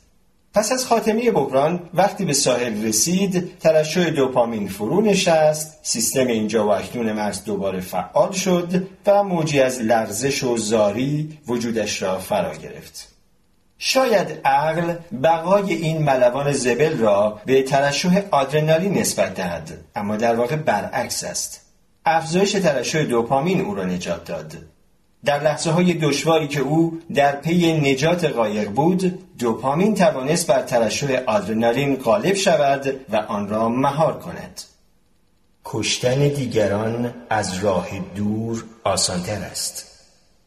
تردیدی نیست که بعضی از آدم‌ها بهتر از دیگران می‌توانند احساسات خود را سرکوب کنند. شاید اینطور به دنیا آمدند. بخشی از این توانایی ناشی از تعداد و خواص گیرنده‌های دوپامینی آنهاست. گیرنده‌های دوپامینی گروهی از مولکول‌های مغز هستند که دوپامین با آنها اتصال می‌یابد و پاسخی ایجاد می‌کند. تفاوت افراد به ژنتیک آنها مربوط است. محققان تراکم گیرنده‌های دوپامین، یعنی تعداد و نزدیک بودن گیرنده‌ها به هم، را در مغز افراد بررسی کردند و نتایج حاصل را با آزمون‌های جدایی عاطفی یا اجتناب از برقراری روابط عاطفی مقایسه کردند. در آزمون جدایی عاطفی یا Emotional Detachment ویژگی‌هایی مانند گرایش به اجتناب از دادن اطلاعات شخصی و یا تمایل به جوشیدن و قاطی شدن با دیگران را اندازه‌گیری می‌کنند.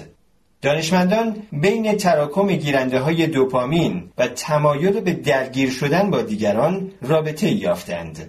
هرچه تراکم گیرنده‌ها بیشتر می‌شد، جدایی عاطفی نیز افزایش می‌یافت. در مطالعه دیگر، افرادی که از نظر جدایی عاطفی نمره بالایی داشتند، خود را افرادی سرد، منزوی و کینه‌توز توصیف می‌کردند. اما کسانی که تراکم گیرنده‌های دوپامین آنها کمتر بود، برعکس گروه قبل، اهل حمایت و مراقبت و متمایل به ایثار و از خودگذشتگی بودند. بیشتر افراد از نظر جدایی عاطفی بین این دو گروه قرار می‌گیرند. اکثر آدم‌ها نه خیلی منزوی هستند و نه خیلی اهل پشتیبانی از دیگران. واکنش افراد بسته به شرایطی که در آن هستند فرق می‌کند. اگر افراد خیلی درگیر مسائل پیرا شخصی باشند، مدارهای اینجا و اکنون مغزشان فعال می‌شود و جنبه‌های گرم و صمیمی شخصیت آنها بروز می‌کند.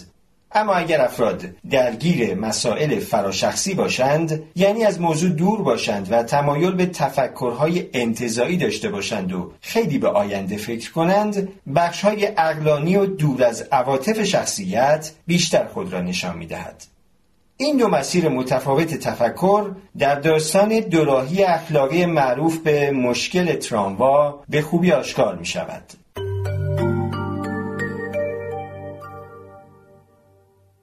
قطاری از کنترل خارج شده و با سرعت زیاد به طرف گروهی کارگر که 5 نفر هستند در حال حرکت است. اگر کسی کاری انجام ندهد، هر 5 کارگر خواهند مرد. اما می شود یکی از تماشاچیان را روی ریل هل داد و راه قطار را بست. به این ترتیب سرعت قطار کند می شود و آن 5 نفر جان سالم به در می برند. آیا اگر شما در صحنه باشید، حاضرید این تماشاچی بیگناه را روی ریل هل بدهید؟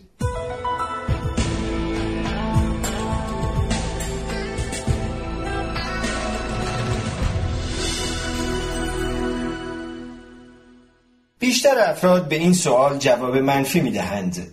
یعنی کمتر کسی می‌تواند برای نجات جان 5 نفر یک انسان را بکشد. به هنگام تصمیم گیری درباره این موضوع، در بیشتر افراد پیام‌رسان‌های عصبی اینجا و اکنون که حس همدلی ایجاد می‌کنند فعال می‌شوند و حسابگری و منطق برخواسته از سیستم دوپامین را سرکوب می‌کنند.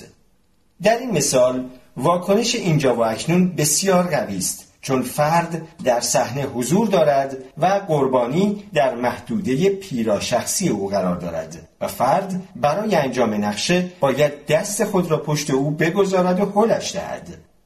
بیشتر افراد غیر از کسانی که جدایی عاطفی بسیار بالایی داشته باشند نمیتوانند این کار را انجام دهند. اما چون قلمرو فعالیت سیستم اینجا و اکنون فضای پیراشخصی، یعنی محدوده حواس 5 گانه است، اگر گام به گام به عقب برگردیم و تأثیر این سیستم را در تصمیم گیری کم کنیم، چه اتفاقی می‌افتد؟ آیا تمایل یا توانایی ما برای تاق زدن زندگی 1 نفر با زندگی 5 نفر، با فاصله گرفتن از قربانی یا خروج از فضای پیراشخصی اینجا و اکنون و ورود به فضای فراشخصی دوپامین افزایش می‌یابد؟ در مرحله نخست حس تماس فیزیکی اینجا و اکنون را حذف می‌کنیم. فرض کنید دارید از راه دور این صحنه را تماشا می‌کنید کلیدی دم دست شماست که با زدن آن می توانید ریل قطار را عوض کنید و آن را از مسیری که منجر به کشتن 5 نفر می شود وارد مسیری کنید که در آن فقط 1 نفر کشته می شود. اگر همکاری انجام ندهید 5 نفر کشته می شوند. آیا در این حالت حاضرید کلید را بزنید؟ در مرحله بعد 1 گام دیگر به عقب برمیگردیم. فرض کنید در شهری دیگر در آن سوی کشور نشسته اید.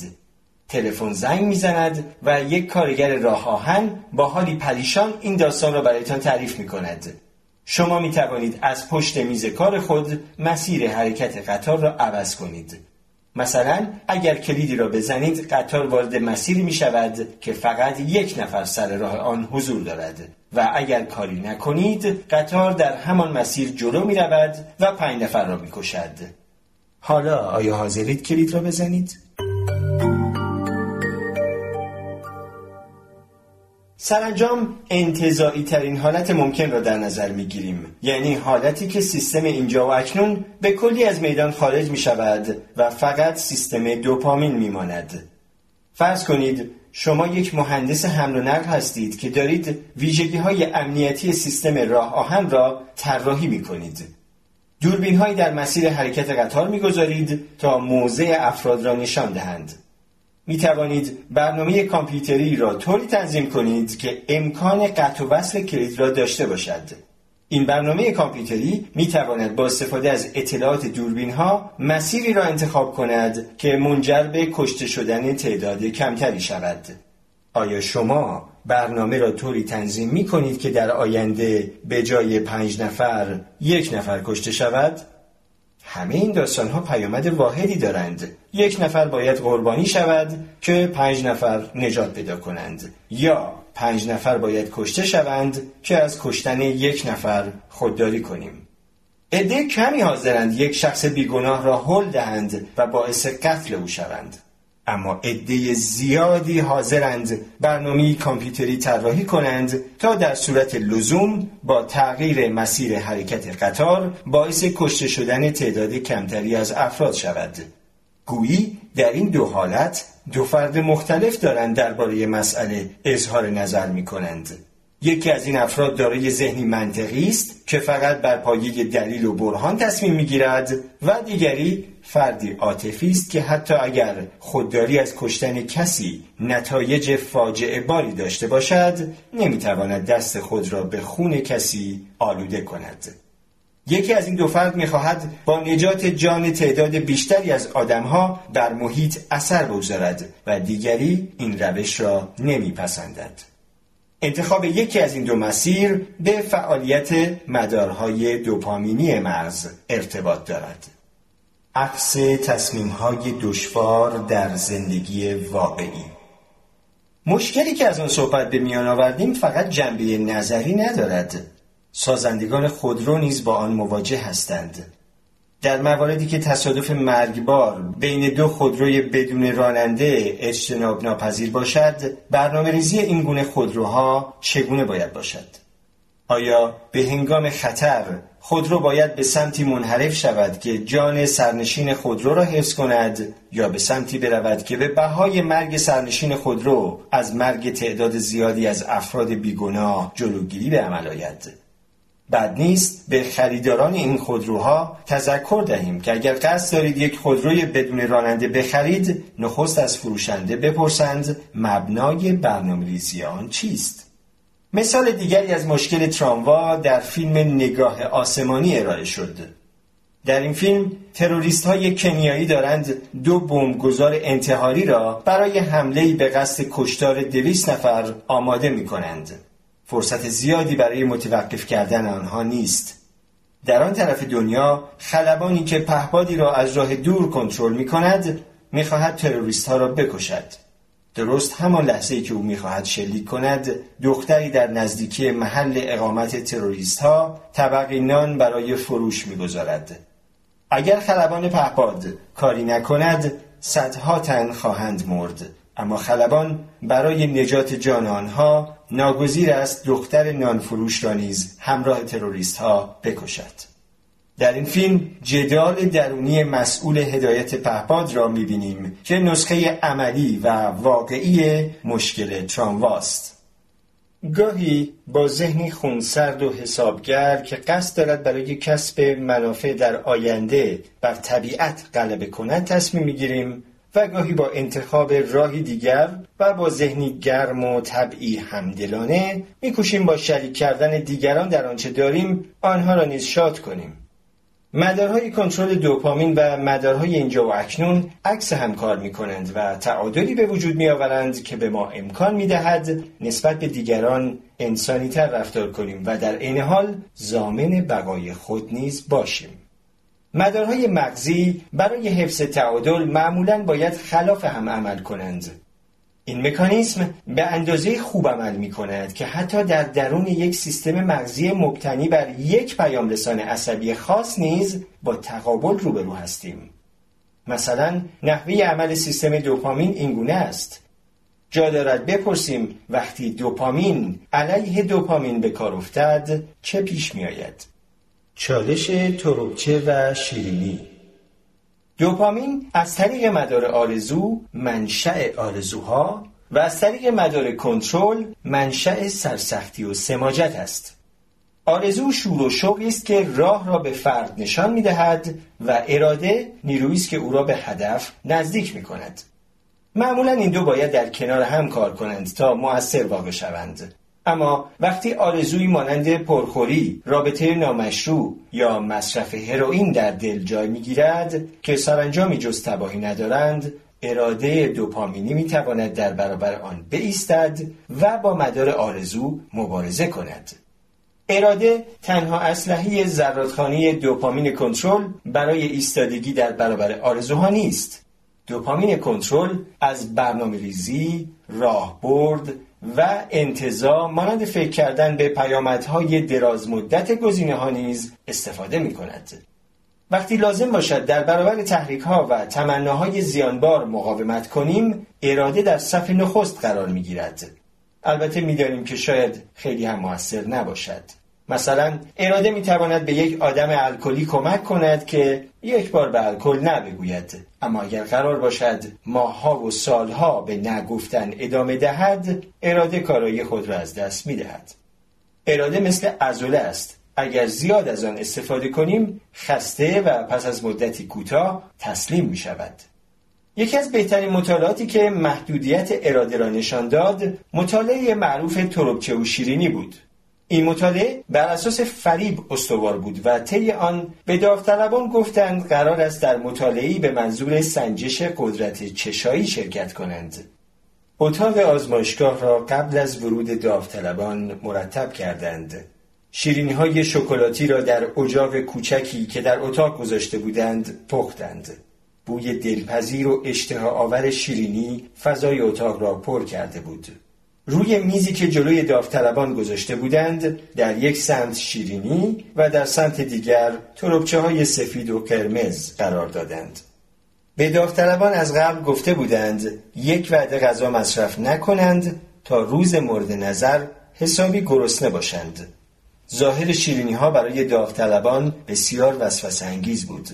آنها را یک به یک به اتاقی بردند که اجاق شیرینی‌پزی در آن قرار داشت. شیرینی‌های داغ را تازه از اجاق درآورده بودند. داوطلبان را به چند گروه تقسیم کردند و به بعضی از گروه‌ها گفتند دو سه تا شیرینی و به بعضی گروه‌ها گفتند دو سه تا تربچه بردارند و بخورند. مسئول مطالعه قبل از آنکه داوطلبان دست به کار شوند از اتاق بیرون می‌رفت و قبل از رفتن به داوطلبان می‌گفت فقط حق دارند غذایی را که به آنان گفته شده تست کنند. در عمل هیچ یک از داوطلبانی که باید تربچه می‌خوردند با وجودی که خیلی وسوسه شده بودند قانون را زیر پا نگذاشتند و به شیرینی‌ها دست نزدند.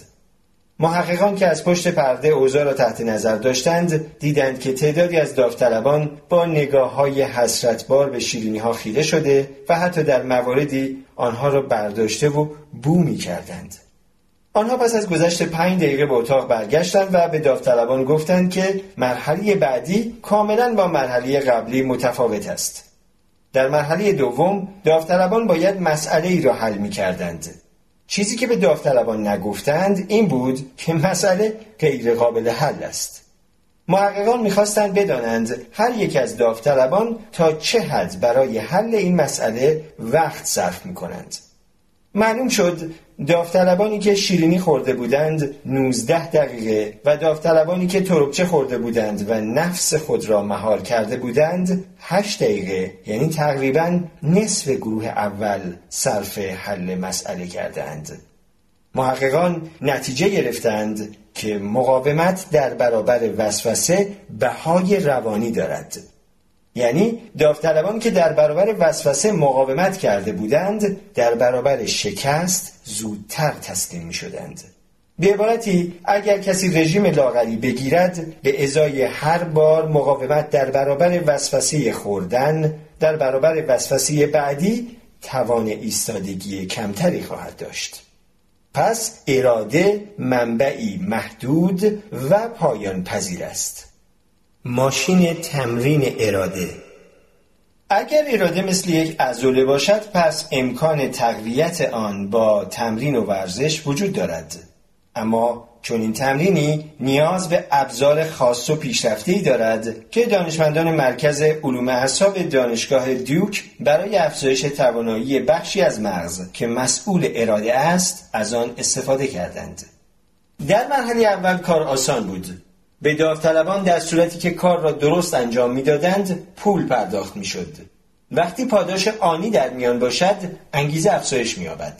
دانشمندان حین انجام کار با اسکنر مغز داوطلبان را بررسی کردند و دیدند که فعالیت بخش تگمنتال قدامی مغز که مدارهای آرزو در آن قرار دارند افزایش یافته است. در مرحله بعد از داوطلبان خواستند که به خود انگیزه بدهند و برای این کار راه‌های مختلفی را به آنها پیشنهاد کردند. مثلا گفتند به خود بگویی تو میتونی این کار را انجام بدی، و نیز داوطلبان را تشویق کردند که خلاق باشند و از راه‌های متنوع انگیزه خود را بالا ببرند. بعضی از داوطلبان در ذهن خود مربی‌هایی را می‌دیدند که آنها را به انجام کار تشویق می‌کنند. دیگران به خود با وعده رسیدن پاداش انگیزه می‌دادند. در حین تلاش داوطلبان از مغز آنها اسکن تهیه شد تا ببینند در نواحی انگیزه مغز آنها چه پیش آمده است. در کمال تعجب دیدند که هیچ اتفاقی نیفتاده. گرفتن پول به عنوان پاداش مؤثر بود، اما وقتی داوطلبان سعی کردند به خودشان انگیزه بدهند هیچ تأثیری نداشت. در مرحله بعد برای داوطلبان امکان استفاده از فیدبک برای تقویت انگیزه فراهم شد. دستگاه فیدبک به داوطلب حین تلاش برای انجام کار درباره کارکرد مغز و بدن او اطلاعات می‌دهد. این اطلاعات به فرد امکان می‌دهد به گونه مؤثری کنترل اموری را که قبلاً ناآگاهانه انجام می‌شدند به دست بگیرد. بهترین مثال استفاده از بیوفیدبک تلاش برای استراحت دادن به عضلات و شل کردن آنهاست. در این روش به کمک دستگاهی ذرات کوچک عرق را که روی انگشتان فرد ظاهر می‌شوند اندازه‌گیری می‌کنند و هرچه میزان عرق کمتر باشد میزان بروز استراحت و آرامش در عضله بیشتر است. سیگنال را به شکل صوت به داوطلب عرضه می‌کنند و او می‌کوشد تا با تغییر دادن شدت سیگنال به آرامش بیشتری برسد. این روش در عمل جواب می‌دهد و مؤثر است. در تمرین افزایش انگیزه به داوطلبان دماسنجی را نشان دادند که 2 خط داشت. یک خط نماینده سطح فعالیت در ناحیه انگیزه مغز در شروع کار بود و خط دیگر نماینده هدفی بود که داوطلبان باید با تلاش به آن می‌رسیدند. داوطلبان با راهنمایی امواج بیوفیدبک می‌توانستند دریابند که چه روش‌هایی آنها را به خط هدف نزدیک یا از آن دور می‌کند.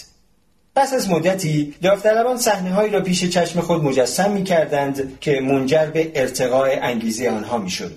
این روش‌ها حتی اگر دماسنج را هم از آنها می‌گرفتند همچنان مؤثر بودند. پس افزایش توان اراده با تمرین ممکن است، اما نیاز به استفاده از دستگاه‌های مبتنی بر فناوری پیچیده برای مشاهده فعالیت مغز دارد.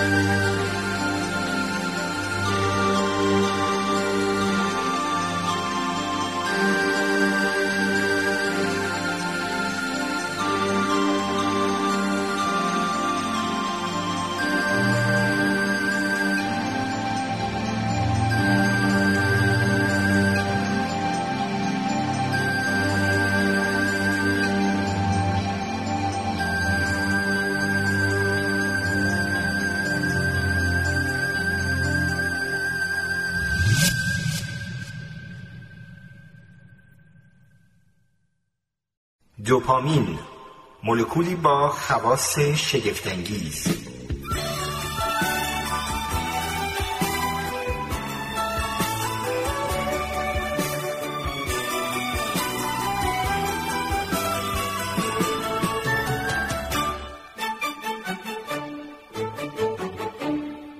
دوپامین در برابر دوپامین.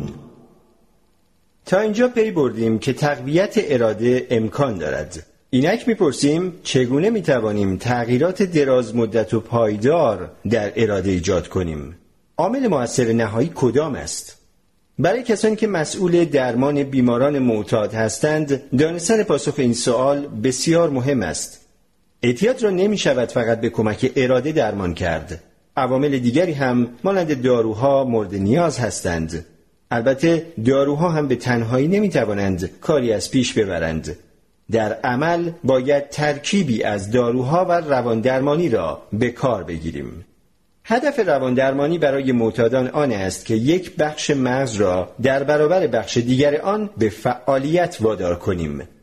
بخشی از مدار آرزوی دوپامین در اعتیاد حالت بدخیم پیدا می کند و فرد معتاد به گونه‌ای غیر قابل کنترل و اجباری به مصرف بیشتر روی می آورد.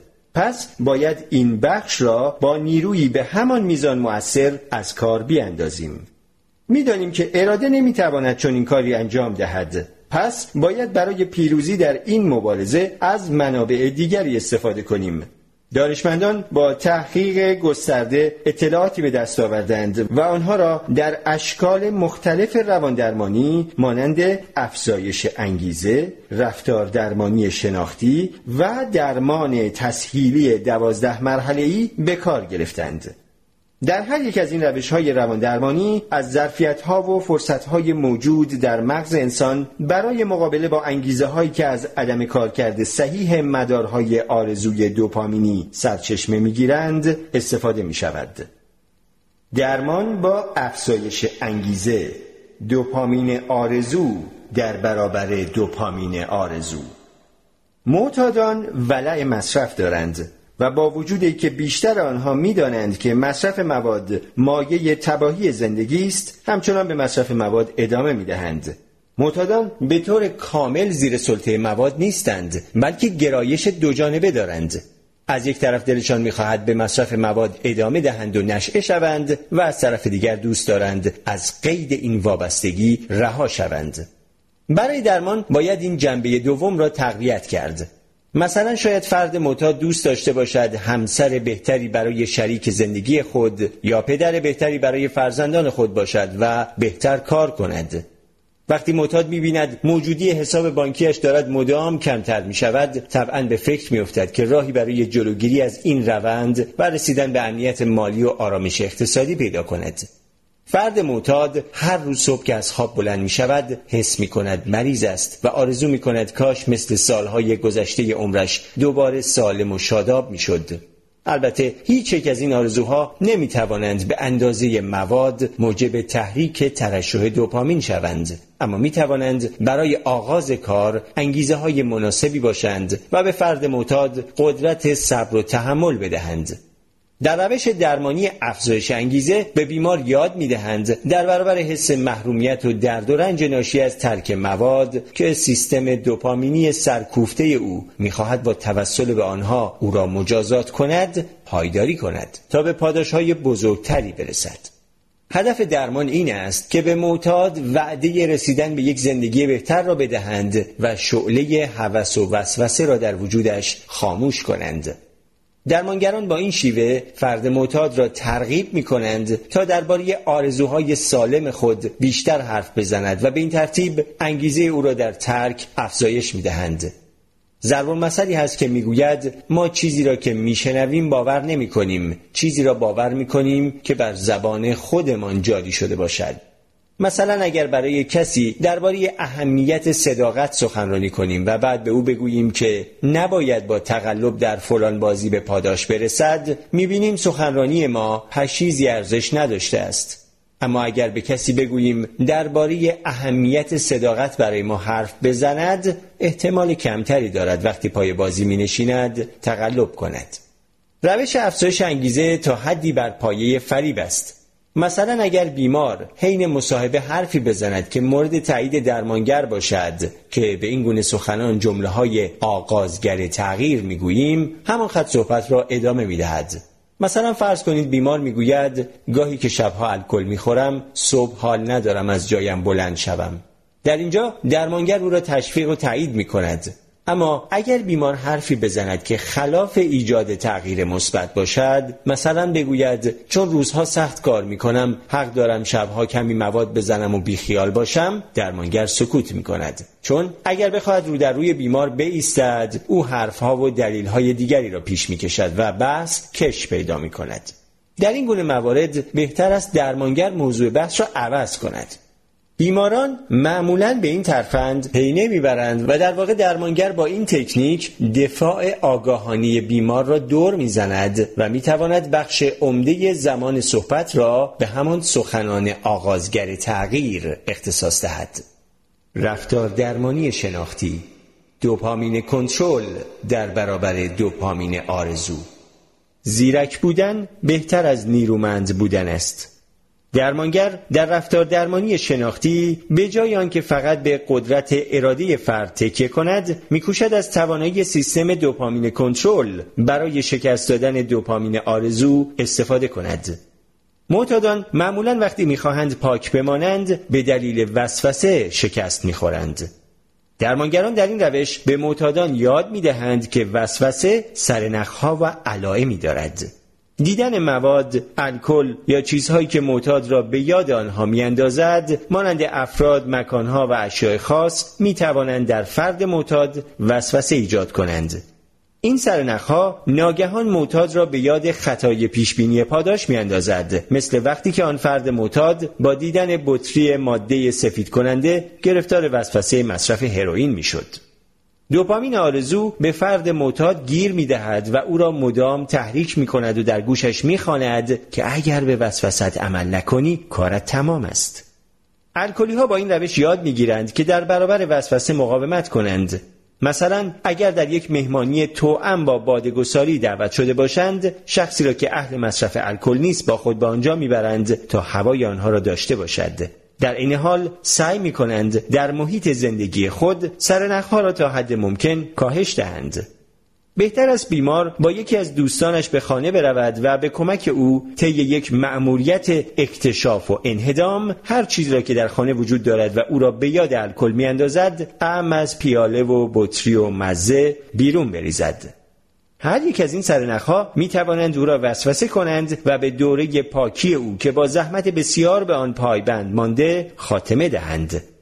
برای مثال فردی الکلی بود که بعد از کنار گذاشتن عادت خود همچنان در زیرزمین خانه‌اش ابزار و آلات آبجوسازی نگهداری می کرد و از پرداختن به این سرگرمی که مورد علاقش بود دل نمی کند. البته خودش لب نمیزد، اما دوپامین آرزو مدام تحریکش میکرد تا اینکه به سیم آخر زد و همه آن دم و دستگاه را به سطل زباله انداخت و قید سرگرمی مورد علاقه‌اش را زد. این الکلی سابق هنوز هم پاک است. اعتیاد به حدی بد است که فکرش را هم نمی کنید. درمان اعتیاد کار سختی است و حتی از درمان سایر بیماری‌های اعصاب و روان نیز دشوارتر است. در مورد سایر بیماری‌های روانی تردیدی نیست که بیمار خودش هم دوست دارد بهبود پیدا کند، اما فرد معتاد مطمئن نیست که می‌خواهد ترک کند یا نه. احساس چنین معتادی آدم را به یاد سن آگوستین می‌اندازد که زمانی دلباخته زنی جوان شده بود و دعا می‌کرد خدایا به من تقوا بده، اما نه حالا. بیماران و پزشکان که به دشواری غلبه بر مواد و الکل واقف هستند، به آنها به چشم دشمنی نگاه می‌کنند که هم زیرک است و هم توانا. یکی از ترفندهای این دشمن استفاده از محرک‌های ایجاد کننده وسوسه مانند حضور دوستان در مهمانی، جام بلور و بطری بازکن و چاقوی برش لیموترش است. این محرک‌ها بسیار کوچک و مخفی هستند. برای توفیق در ترک دور بودن از محرک‌ها کافی نیست. دانشمندان اخیراً به یکی از تاکتیک‌های غیرمنتظره و ترسناک این دشمن پی بردند. مثلا فرض کنید یک الکلی روزی بی دلیل مسیر رفتن به خانه‌اش را عوض می‌کند و تصادفاً از برابر میخانه‌ای می‌گذرد که قبلاً پاتوقش بود و گرفتار وسوسه می‌شود. در جلسه بعد وقتی با درمانگرش درباره لغزشی که پیش آمده حرف می‌زند، می‌گوید خودم هم نمی‌دانم چطور شد. و واقعا حتی خودش هم پی نمیبرد که تصمیم بی‌غرضانه تغییر مسیر در این لغزش چه نقشی داشت. اما بروز چنین لغزشی به هیچ وجه تصادفی نیست. دانشمندان اخیراً دریافتند که اعتیاد به مصرف الکل نحوه کارکرد بعضی از قطعات DNA را تغییر میدهد. این قطعه ها برای کارکرد نرمال مدارهای دوپامین لوب‌های پیشانی مغز ضروری هستند.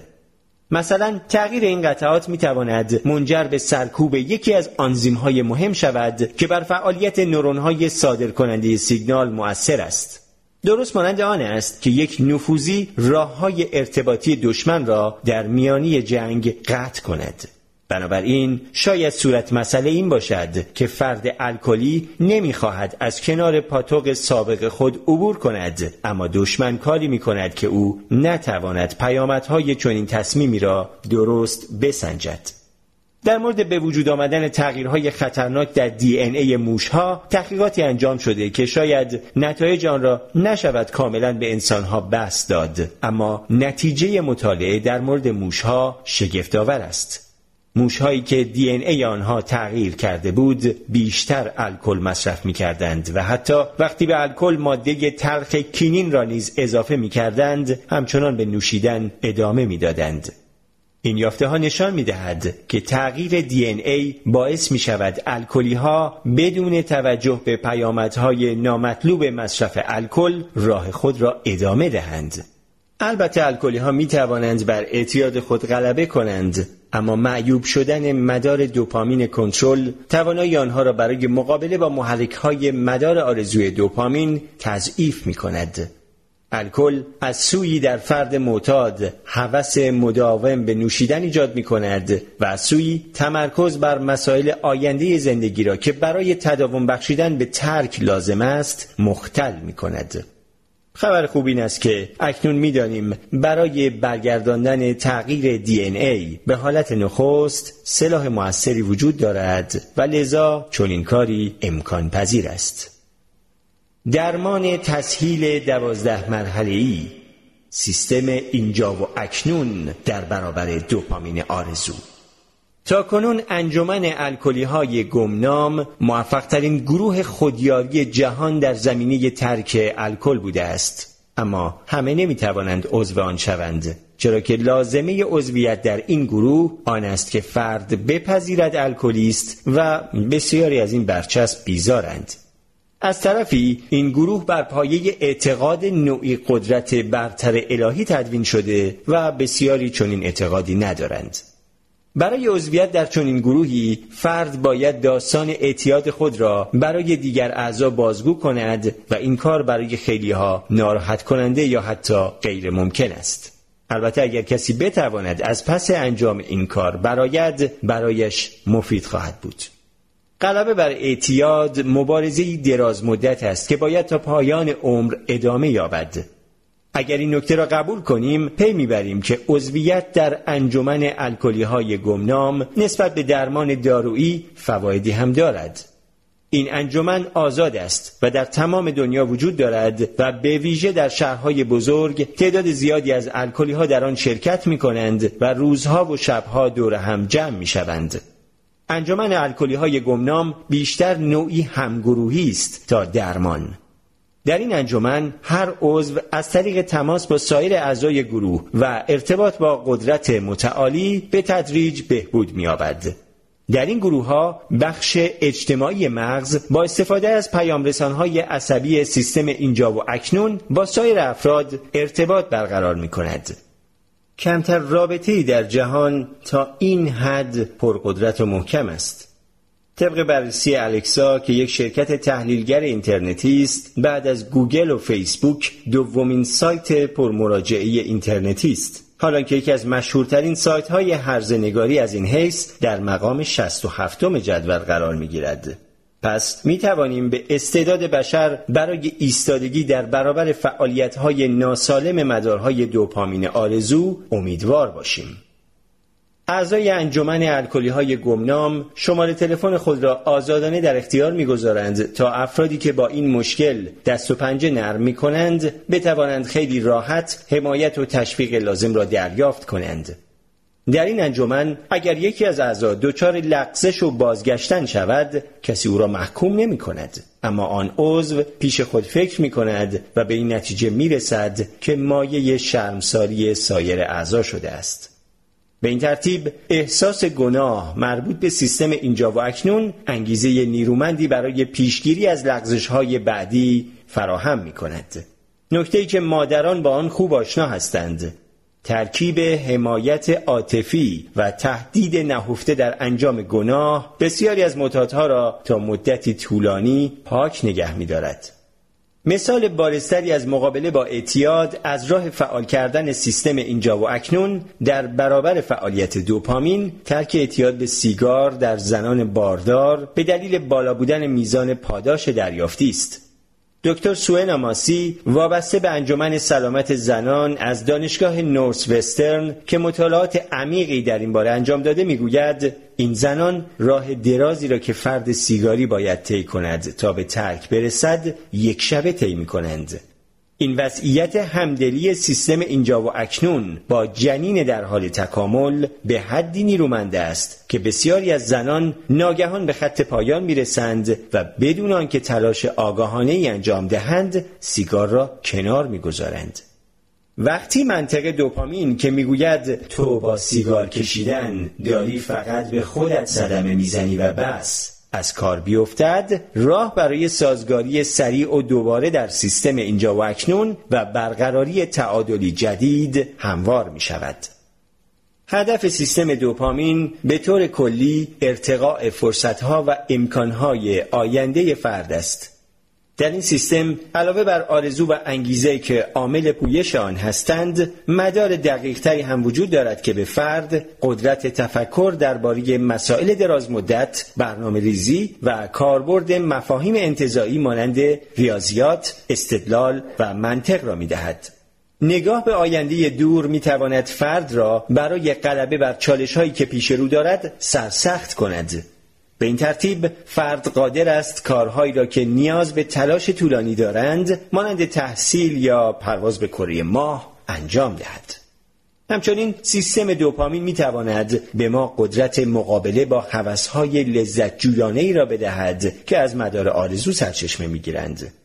یعنی این سیستم تمایل به ارضاء آنی امیال را سرکوب میکند تا فرد در آینده به پاداش بزرگتری دست یابد. مدار کنترل برای نیل به این هدف عواطف مربوط به اینجا و اکنون را مهار می کند و به فرد اجازه می دهد با منطقی سرد و عقلانی بیاندیشد و اگر لازم باشد رفاه کنونی کسی را فدای رسیدن دیگران به سود کند. مدار کنترل بسیار ماهرانه رفتار می کند، گاهی مستقیم پیش می رود و با تکیه بر اعتماد به نفس بر مشکل چیره می شود و گاهی رفتاری فروتنانه پیشه می کند و دیگران را نیز به همکاری وادار می کند و با افزایش توانایی امور باعث می شود بتوانیم کارها را به انجام برسانیم و به اهداف خود برسیم. دوپامین هم فرد را به آرزوهایش نزدیک می کند و هم او را مسلط می کند. دوپامین کاری می‌کند که فرد بر محیط خود و سایر اعضای گونه انسان چیره شود، اما دامنه این سلطه از حدود جهان نیز فراتر می‌رود و به خلق دنیاهایی کاملا نوین و شگفت‌آور می‌انجامد، دنیاهایی که شاید فقط یک نابغه یا یک دیوانه قادر به آفرینش آن باشد.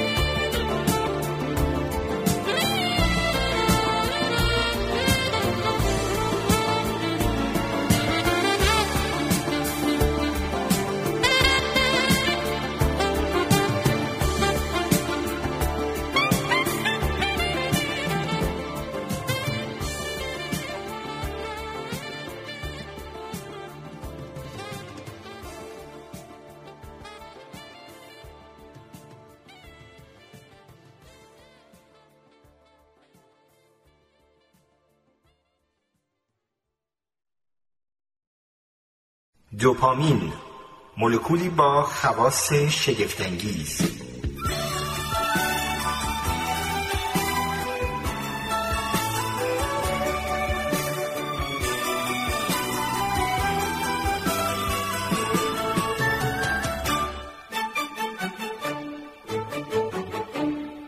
خلاقیت و جنون.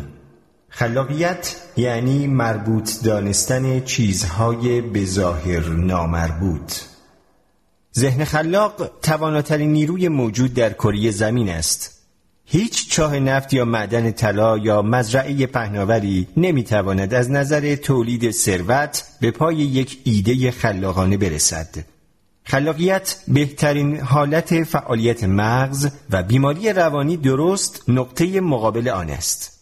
در بیماری روانی مغز نمیتواند از اداره ساده ترین چالش های زندگی روزمره نیز برآید. با این همه جنون و نبوغ یا بهترین و بدترین حالت های کارکرد مغز هر دو وابسته به دوپامین هستند. به همین دلیل اساس شیمیایی جنون و نبوغ بیش از فعالیت‌های عادی مغز به هم نزدیکند. رابطه جنون و نبوغ چیست و این رابطه چه نکاتی را درباره آنها فاش می‌کند؟ اسکیزوفرنی نوعی بیماری روانی است که در آن بیمار دچار توهم و هذیان می‌شود. توهم یعنی بیمار چیزی را می‌بیند یا لمس می‌کند که وجود ندارد. شایع‌ترین توهم در بیماران اسکیزوفرنی توهم شنوایی است که در آن صداهایی با بیمار حرف می‌زنند. این صداها ممکن است رفتار بیمار را نقد و تفسیر کنند. مثلا می‌گویند تو الان داری ناهار می‌خوری. یا ممکن است متشکل از چند صدا باشند که درباره بیمار با هم حرف می‌زنند. مثلا یکی می‌گوید میدانی که همه از اون نفرت دارند چون هیچ وقت حمام نمی رود. گاهی توهم ها حالت آمرانه دارند. مثلا میگویند برو خودت را بکش. گاهی نیز صداها لحن دوستانه و تشویق‌آمیز دارند. مثلا میگویند تو انسان بزرگی هستی، به مسیرت ادامه بده. جنبه دیگر روانپریشی هذیان است. هذیان باور ثابتی است که با تصور پذیرفته شده از واقعیت همخوانی ندارد. مثلا بیمار به این نتیجه میرسد که موجودات فضایی بیگانه در مغزش تراشه‌ای جاسازی کرده‌اند. بیمار در مورد باورهای هذیانی خود یقین کامل دارد تا به حدی که یقین او در مورد باورهای غیر هذیانی آن اندازه نیست. مثلا بیشتر افراد باور دارند که پدر و مادرشان والدین حقیقی آنها هستند، اما اگر از آنها سوال کنید که به این باور کاملا اعتقاد دارند یا نه، میگویند که کاملا مطمئن نیستند. اگر از بیمار دچار اسکیزوفرنی سوال کنید که آیا FBI دارد از امواج رادیویی برای ارسال پیام به مغز او استفاده میکند، پاسخ میدهد شک ندارم که همینطور است. و هر اندازه هم دلیل و برهان بیاورید که اشتباه میکند، نمیتوانید نظرش را عوض کنید. اما در اصل این ایده ها از کجا می آیند؟ یکی از سرنخ‌ها مربوط به مطالبی است که درباره درمان افراد مبتلا به اسکیزوفرنی می دانیم. روانپزشکان برای درمان این بیماری داروهایی تجویز می کنند که فعالیت مدار آرزوی وابسته به دوپامین را کاهش می دهند. در نگاه نخست ممکن است این مطلب عجیب جلوه کند. تحریک مدار آرزو معمولاً منجر به بروز هیجان، علاقه و شور و شوق می شود. پس چگونه افزایش این تحریک میتواند سایکوز یا روانپریشی ایجاد کند؟ پاسخ در فهم معنی بارز بودن نهفته است. بارز بودن پدیده‌ای است که در فهم ریشه‌های خلاقیت نقش مهمی دارد. بارز بودن و ارتباط آن با دوپامین. بارز بودن به معنی میزان مهم بودن یا برجسته بودن یا آشکار بودن چیزهاست. یکی از چیزهایی که باعث بارز بودن چیزی می شود نامعمول بودن آن چیز است. مثلا اگر حین قدم زدن در خیابان دلغکی را ببینیم، آن دلغک برای ما بیش از فردی که لباس کار پوشیده بارز یا برجسته جلوه می کند. مثال دیگری از بارز بودن مسئله ارزش است. مثلا کیفی که محتوی $10,000 باشد بیش از کیفی که محتوی $20 است ارزش دارد و بنابراین بارزتر است. مسائل مختلف برای افراد به درجات مختلفی بارز هستند. شیشه‌ای که محتوی کره بادام زمینی باشد برای پسر بچه‌ای که به آن حساسیت دارد در مقایسه با دیگرانی که نسبت به آن حساس نیستند بارزتر است. مسائل از حیث اثر مثبت یا منفی که بر رفاه و سلامت ما می‌گذارند برای ما بارز می‌شوند.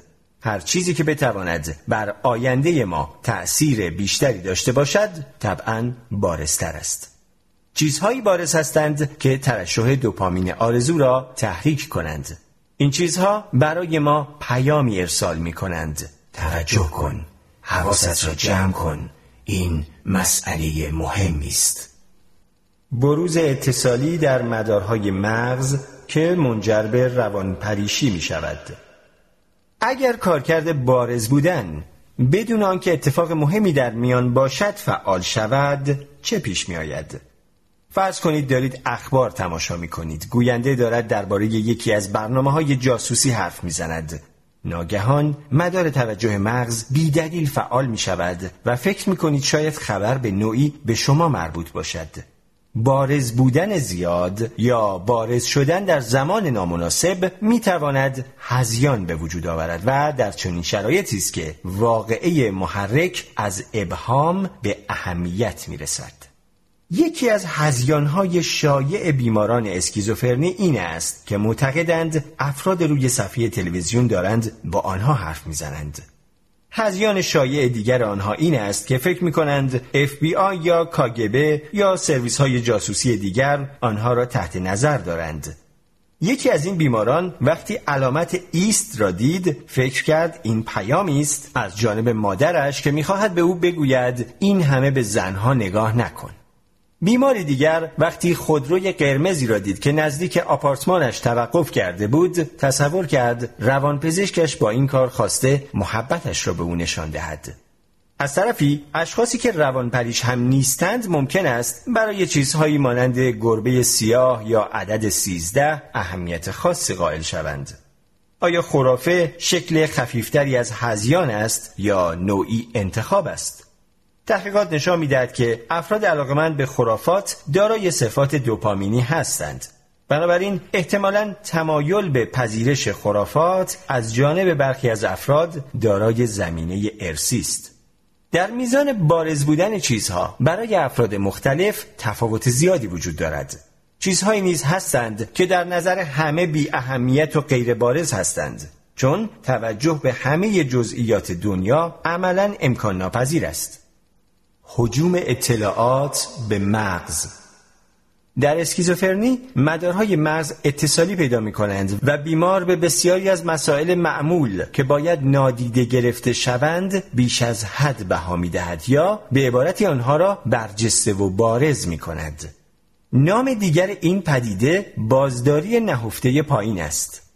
معمولاً واژه نهفته برای تشریح چیزهایی به کار می رود که پنهان هستند، مثل استعداد نهفته برای موسیقی یا تقاضای نهفته برای خودروهای پرنده. اما کاربرد این واژه در اصطلاح بازداری نهفته کمی متفاوت است. مغز چیزهایی را که برای ما اهمیت ندارند پنهان می کند.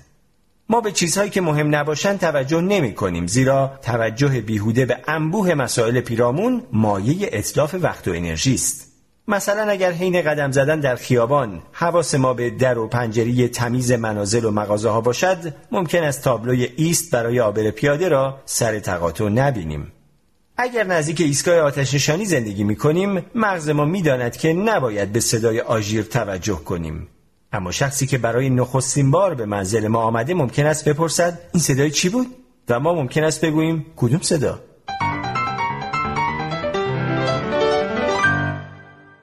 بلوک کننده های دوپامین برای روان درمانی. پزشکان برای درمان اسکیزوفرنی از داروهای بلوک کننده گیرنده های دوپامین استفاده می کنند. گیرنده ها یا رسپتورها مولکول هایی هستند که روی سطح سلول های مغز وجود دارند و پیام رسان های عصبی یا نوروترانسمیترهایی مانند دوپامین، سروتونین و اندورفین به آنها متصل می شوند. سلول های مغز دارای گیرنده های مختلفی برای اتصال به انواع پیام رسان ها هستند. هر یک از این گیرنده ها بر فعالیت سلول تأثیر خاصی دارد. بعضی از گیرنده ها سلول های مغز را تحریک و بعضی آن را آرام می کنند. مغز با تغییر رفتار سلول ها اطلاعات را پردازش می کند. درست همان گونه که ترانزیستورهای یک تراشه کامپیوتری روشن و خاموش می شوند. اگر داروی ضد روانپریشی یا آنتی سایکوتیک گیرنده ای را بلوک کند، پیام رسان که در این حالت دوپامین است نمی تواند بر آن اثر بگذارد و سیگنالی در آن ایجاد کند. درست مانند آن است که با نوار چسب روی سوراخ کلیدی را بپوشانیم. با بلوک کردن دوپامین همه نشانه های اسکیزوفرنی را نمیتوان از بین برد، اما میتوان از شر هذیان ها و توهم های بیماری نجات یافت. متاسفانه داروهای ضد روانپریشی گیرنده های دوپامین را در همه نقاط مغز بلوک میکنند. بلوک کردن مدارهای آرزوی لب پیشانی میتواند بعضی از جنبه های بیماری مانند دشواری در تمرکز و درک مفاهیم انتزاعی را بدتر کند. پزشکان می‌کوشند با تجویز دوز صحیح دارو زیان‌های آن را به حداقل برسانند. هدف پزشکان این است که فعالیت بیش از حد دوپامین در مدار بارز بودن را بدون سرکوب مدار کنترل که مسئول برنامه‌ریزی‌های درازمدت است، کاهش دهند. هدف مطلوب این است که 60 تا 80% گیرنده‌های دوپامین بلوک شوند. همچنین وقتی با مشاهده موضوعی مهم در محیط ترشح دوپامین افزایش یابد، بهتر آن است که حتی اگر شده برای مدتی کوتاه مولکول‌های دارو از صحنه خارج شوند تا سیگنال مربوطه به مغز راه پیدا کند. اگر بیمار حین یک بازی ویدئویی سعی می‌کند پیروز شود یا دارد برای شغلی جدید درخواست پر می‌کند، کمی هیجان برای کسب انگیزه توفیق برایش لازم و مفید است. داروهای ضد روانپریشی قدیمی نمی توانستند این وظیفه را به خوبی انجام دهند، چون اتصال آنها با گیرنده ها بسیار قوی بود. اگر برای بیماری که این داروها را مصرف می کرد اتفاق جالبی می افتاد و ترشح دوپامین بالا می رفت، مشکل ایجاد می شد. دارو در چنین مواردی به حدی محکم به گیرنده ها می چسبید که دوپامین کاری از پیش نمی برد.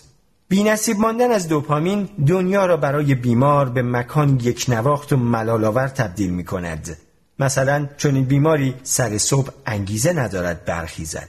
اما داروهای جدید به گیرنده ها ضعیفتر متصل می شوند و ترشح ناگهانی دوپامین می تواند موجب جدا شدن دارو از گیرنده شود و اینجاست که بیمار می تواند از احساسی خوشایند نیز برخوردار شود.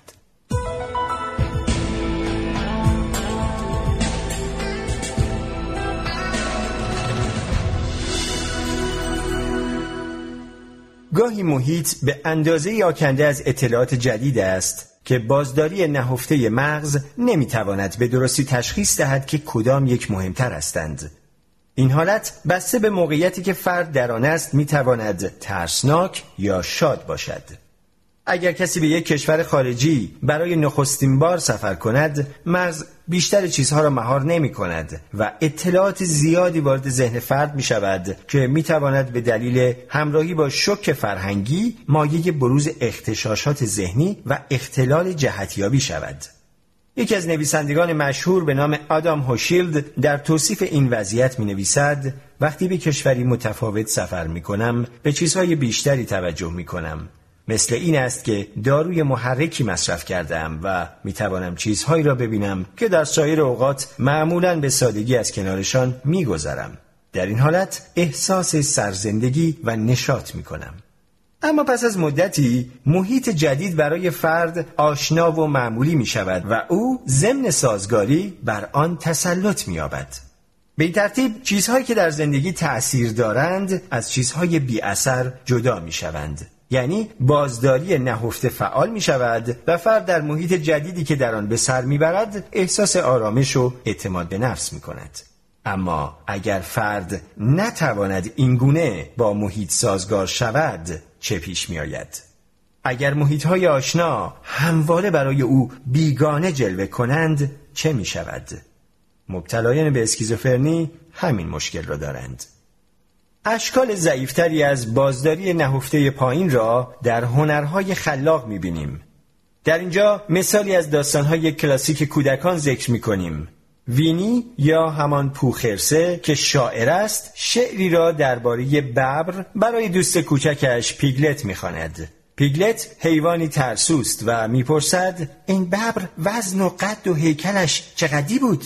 پو فکر می‌کند و جواب می‌دهد وزن و قد و هیکلش مهم نبود. اصل کار این بود که خیلی خوب جست و شست و دست می‌زد. بعد پرسید پیگلت جان از این شعر خوشت اومد؟ پیگلت گفت از همه جاش خوشم اومد غیر از جست و شست و دست. پو گفت چون قافیه تنگ آید شاعر به جفنگ آید. اساس شعر گفتن اینه که باید همه چیز رو ردیف کنی. شاید در مغز نوعی آشفتگی وجود داشته باشد که بخش‌های منطقی تر مغز باید آن را به نحوی مهار کنند، اما این آشفتگی دارای مزایایی نیز هست. اما از اینکه شعر پوخرسه را بپسندید یا نه، باید قبول کنیم که یکی از قواعد مهم نویسندگی خلاق این است که نویسنده یا شاعر باید موقع کار بکن نکنهای درونی خود را خاموش کند و بعد اگر بخت با او یار باشد آبشاری از ناخودآگاهش جاری می شود که هم نوا با ضمیر خواننده ترانه دلپذیر می سراید و بدین گونه مطلب بر دل خواننده می نشیند. در اینجا مطلبی از قول یکی از مبتلایان به اسکیزوفرنی می‌آوریم که می‌تواند گرایش آسیب شناختی به ردیف کردن چیزها را بیشتر نشان دهد. دندون تلویزیون رفت تو مخم. اونا آدمو غافلگیر می‌کنن و یه سوزن فرو می‌کنن تو سر آدم، بعد تا سالها به فکر آدم دسترسی دارن و به حرفای ذهن آدم گوش می‌کنن. من اینو نمی‌دونستم، اما اونا واقعاً این وسیله جالب و گرون قیمتو دارن. اونا به من گفتن ما سر شما رو مدام وارسی میکنیم. مثلا اگه ضربه‌ای به سرتون بخوره و جریان الکتریکی فرق سرتون تغییر کنه ما هواتون رو داریم. این وضع درست مثل فلج مغزیه. در این مثال گوینده نمیتواند هیچ چیزی را سر جای خودش بگوید. به محض اینکه افکار وارد ذهنش میشود بدون هیچ پردازشی به کلام تبدیل میشوند. ما معمولاً مطالبی را که می‌خواهیم بگوییم به دقت انتخاب می‌کنیم تا از گفتار ناخوشایند و غیر منطقی دوری کنیم و در این حال پیش از شروع یک جمله جدید جمله قبلی را تمام می‌کنیم. اگر به نقل قولی که آمد دقت کنیم شاید پی بردن به آنچه گوینده می‌خواهد انتقال دهد دشوار باشد. وقتی افکار یکی پس از دیگری میآیند، فرد توانایی متوقف کردن آنها را ندارد و ساختار کلام به هم می‌ریزد. شکل خفیفتری از این حالت را در تفکر مماسی می‌بینیم که در آن گوینده مدام از این شاخه به آن شاخه می‌پرد و هرگز به اصل مطلب نمی‌رسد، اما در مجموع کلام قابل فهمی دارد. مثلا می‌گوید دوست دارم هرچی زودتر برم اوشن سیتی چون بهترین گلای مارگاریت دنیا اونجاست. باید تعمیرگاه مناسبی پیدا کنم و امروز عصر ماشینمو تعمیر کنم. ناهارو کجا می‌خوای بخوری؟ معمولاً وقتی کسی دچار هیجان باشد اینطور حرف می‌زند. در این حالت دوپامین آرزو که بسیار فعال شده دوپامین کنترل را که رویکرد منطقی به مسائل دارد به حاشیه می‌راند. در انتهای این طیف به سالاد کلمات می‌رسیم که شدیدترین تظاهر کلام افسارگسیخته است. در این حالت کلام به اندازه‌ای در هم آشفته است که برای شنونده هیچ مفهومی ندارد. امروز صبح احساس اگر داری چی بود؟ یا مدادهای بیمارستانی و روزنامه‌های جوهری بخش مراقبت حیاتی مادر رسیده اونجا. افراد خلاق مانند هنرمندان، شاعران، ریاضیدانان و دانشمندان مثل کسانی که مبتلا به بیماری روانی هستند گاهی احساس می‌کنند افکارشان با سرعت و بدون مهار جریان دارد. آدم‌ها برای شکل‌گیری تفکر خلاق لازم است تفسیرهای رایج جهان را کنار بگذارند و به مسائل از دیدگاه جدیدی بنگرند.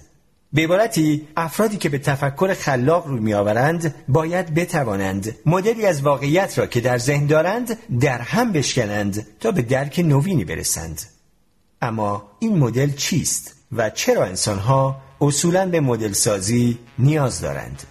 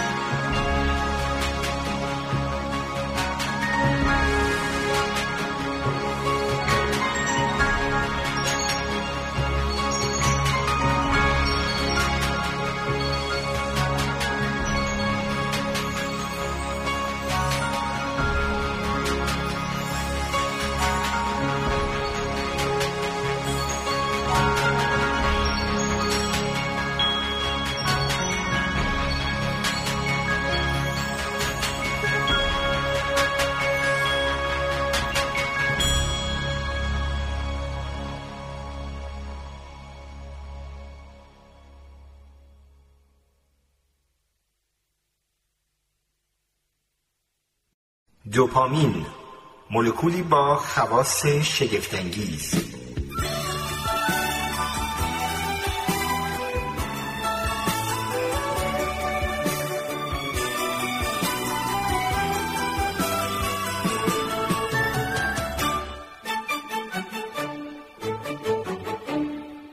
جهان فراتر از حواس. اشیای مادی یا چیزهایی که در فضای پیرا شخصی اینجا و اکنون وجود دارند با حواس پنجگانه قابل درک هستند. وقتی شیئی از ما دور شود وارد فضای فراشخصی دوپامینی می شود و توانایی ما برای درک آن با حواس پنجگانه رفته رفته دشوارتر می شود. ابتدا حس چشایی، بعد لامسه و با دورتر شدن شی توانایی بوییدن و شنیدن و در نهایت دیدن آن از بین می رود. اینجاست که اشیا جالب می شوند. چگونه می توانیم چیزی را که از ما بسیار دور است و حتی قادر به دیدن آن نیستیم درک کنیم؟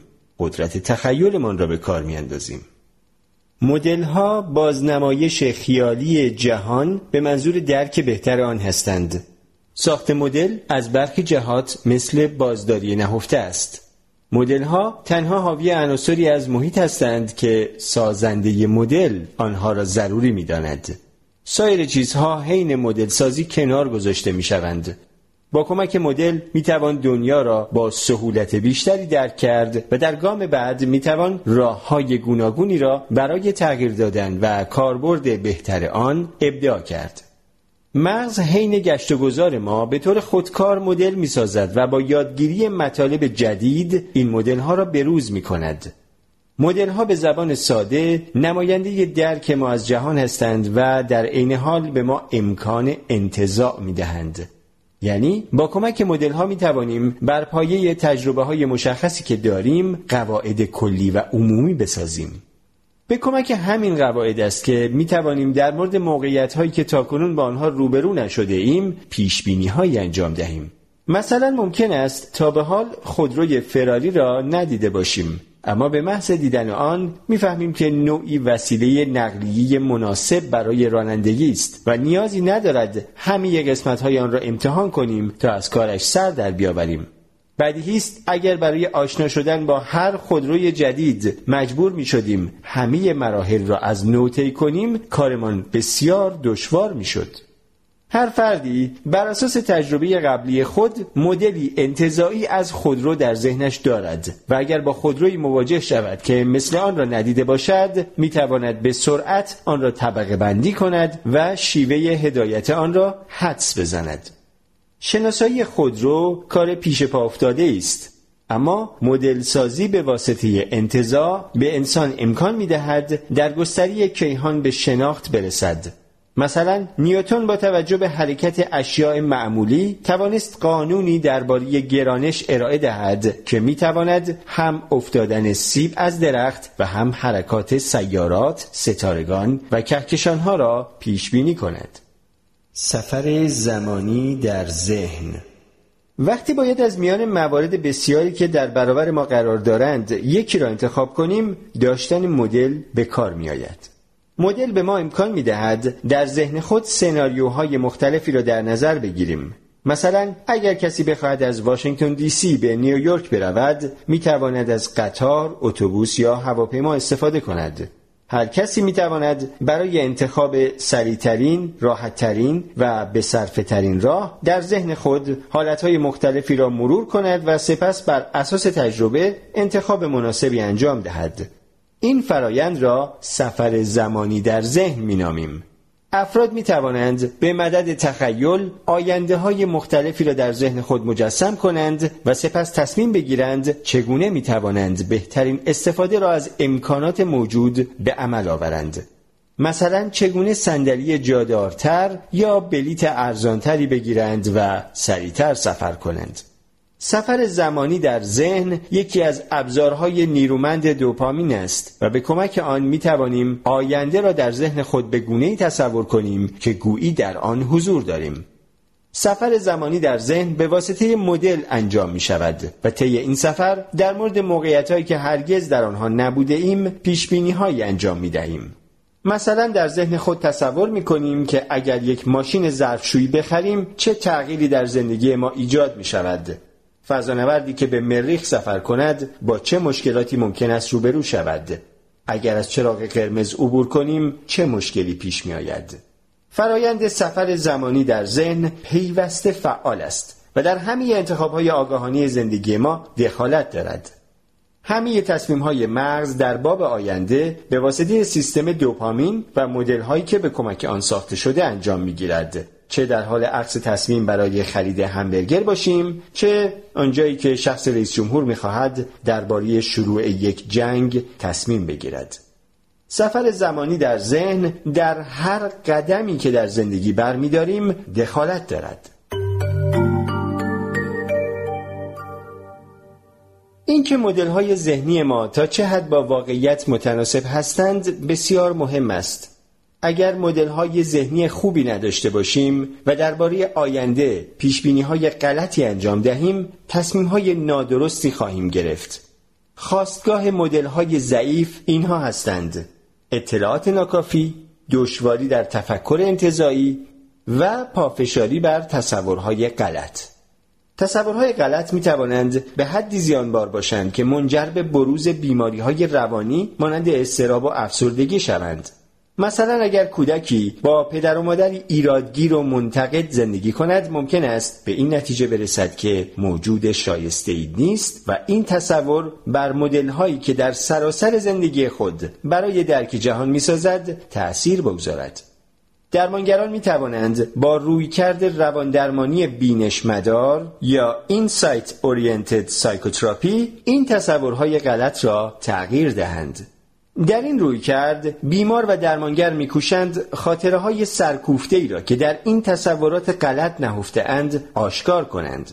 یکی از تکنیک‌های مفید دیگر رواندرمانی رفتار درمانی شناختی است که به طور مستقیم تصورات غلط را هدف قرار می‌دهد و به بیماران راه‌های عملی برای تغییر آنها یاد می‌دهد. انسان‌ها با گذشت عمر و افزایش تجربه به تدریج مدل‌های ذهنی بهتری از جهان می‌سازند و این اساس دستیابی به عقل و خرد است. مدل‌هایی که پاسخگو باشند حفظ می‌شوند و مدل‌های نارسا کنار گذاشته می‌شوند. علاوه بر تجربه‌های فردی، شناختی که به واسطه نسل‌های قبلی به ما می‌رسد نیز در بهبود مدل‌هایی که می‌سازیم مؤثر است. خرد گروهی که در قالب پندها و مثلها جلوه‌گر می‌شود، مانند کار از محکم کاری عیب نمی‌کنه یا علاج واقعه را قبل از وقوع باید کرد، در کنار شناختی که با مطالعه آثار دانشمندان و فلاسفه به دست می‌آید، در مدل‌سازی ذهنی راهنمای ما هستند. در همشکستن مدل‌ها ابتدای مسیر خلاقیت. کسی که چکش در دست دارد همه چیز را به شکل میخ می‌بیند. مدل‌ها ابزارهای مفیدی هستند، اما زیان‌هایی نیز دارند. مدل‌ها سبب می‌شوند در چارچوب خاصی فکر کنیم و گاه نتوانیم از فرصت‌هایی که برای پیشرفت داریم درست استفاده کنیم. مثلا همه می‌دانیم کامپیوتر برای آنکه درست کار کند نیاز به سیستم عامل دارد که برنامه‌نویس آن را تدوین می‌کند. در ابتدا مدلی ایجاد شد که در آن با تایپ دستور از طریق صفحه کلید میشد کامپیوتر را هدایت کرد. بعدها دانشمندان شرکت زیراکس با اختراع ماوس و رابط گرافیکی کاربر خود را از شر تایپ دستور روی صفحه کلید خلاص کردند. عامل محرک مدل سازی در انسان دوپامین است و همین دوپامین است که باید مدل ها را در هم بشکند تا مدل های جدیدی خلق شوند. دوپامین ما را وادار به تفکر درباره مسائلی می‌کند که اینک وجود ندارند، اما می‌توانند در آینده تحقق یابند. مدل شکنی برای حل چیستان‌ها یا مسائل بصیرتی لازم هستند. در این موارد فرد باید مدل‌های ذهنی قبلی خود را کنار بگذارد و مسئله را از دیدگاه جدیدی بررسی کند. مثلا به این چیستان توجه کنید: در چاه هستم اما در ماه نیستم، در چرخ هستم اما در برق نیستم. اگر این چیستان را قبلا نشنیده باشید یا اگر دارای بازداری نهفته پایینی نباشید، احتمالاً نمیتوانید حدس بزنید که پاسخ حرف چه است. این معما ذهن ما را به سوی مسائلی منحرف می‌کند که ربطی با حروف تشکیل دهنده کلمات ندارند. این یکی نیز معمای مربوط به چند دهه قبل است که برای یافتن جواب آن باید تا حد زیادی مدل شکنی کرد. امروزه حل این معما اندکی آسان‌تر است. پدر و پسری درگیر تصادف خودرو می‌شوند. پدر بلافاصله می‌میرد. پسر را به نزدیکترین بیمارستان می‌برند. جراح میگوید من نمیتوانم این مریض را عمل کنم چون پسر خودم است. چطور چنین چیزی امکان دارد؟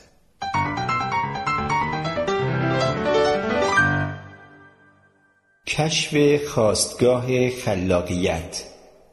اوشین وارتانیان از دانشگاه یورک در تورنتو تحقیقی انجام داد تا روشن کند وقتی افراد برای حل مسائل راه حل‌های بکری ارائه می‌کنند کدام قسمت مغزشان بیشتر فعال می‌شود.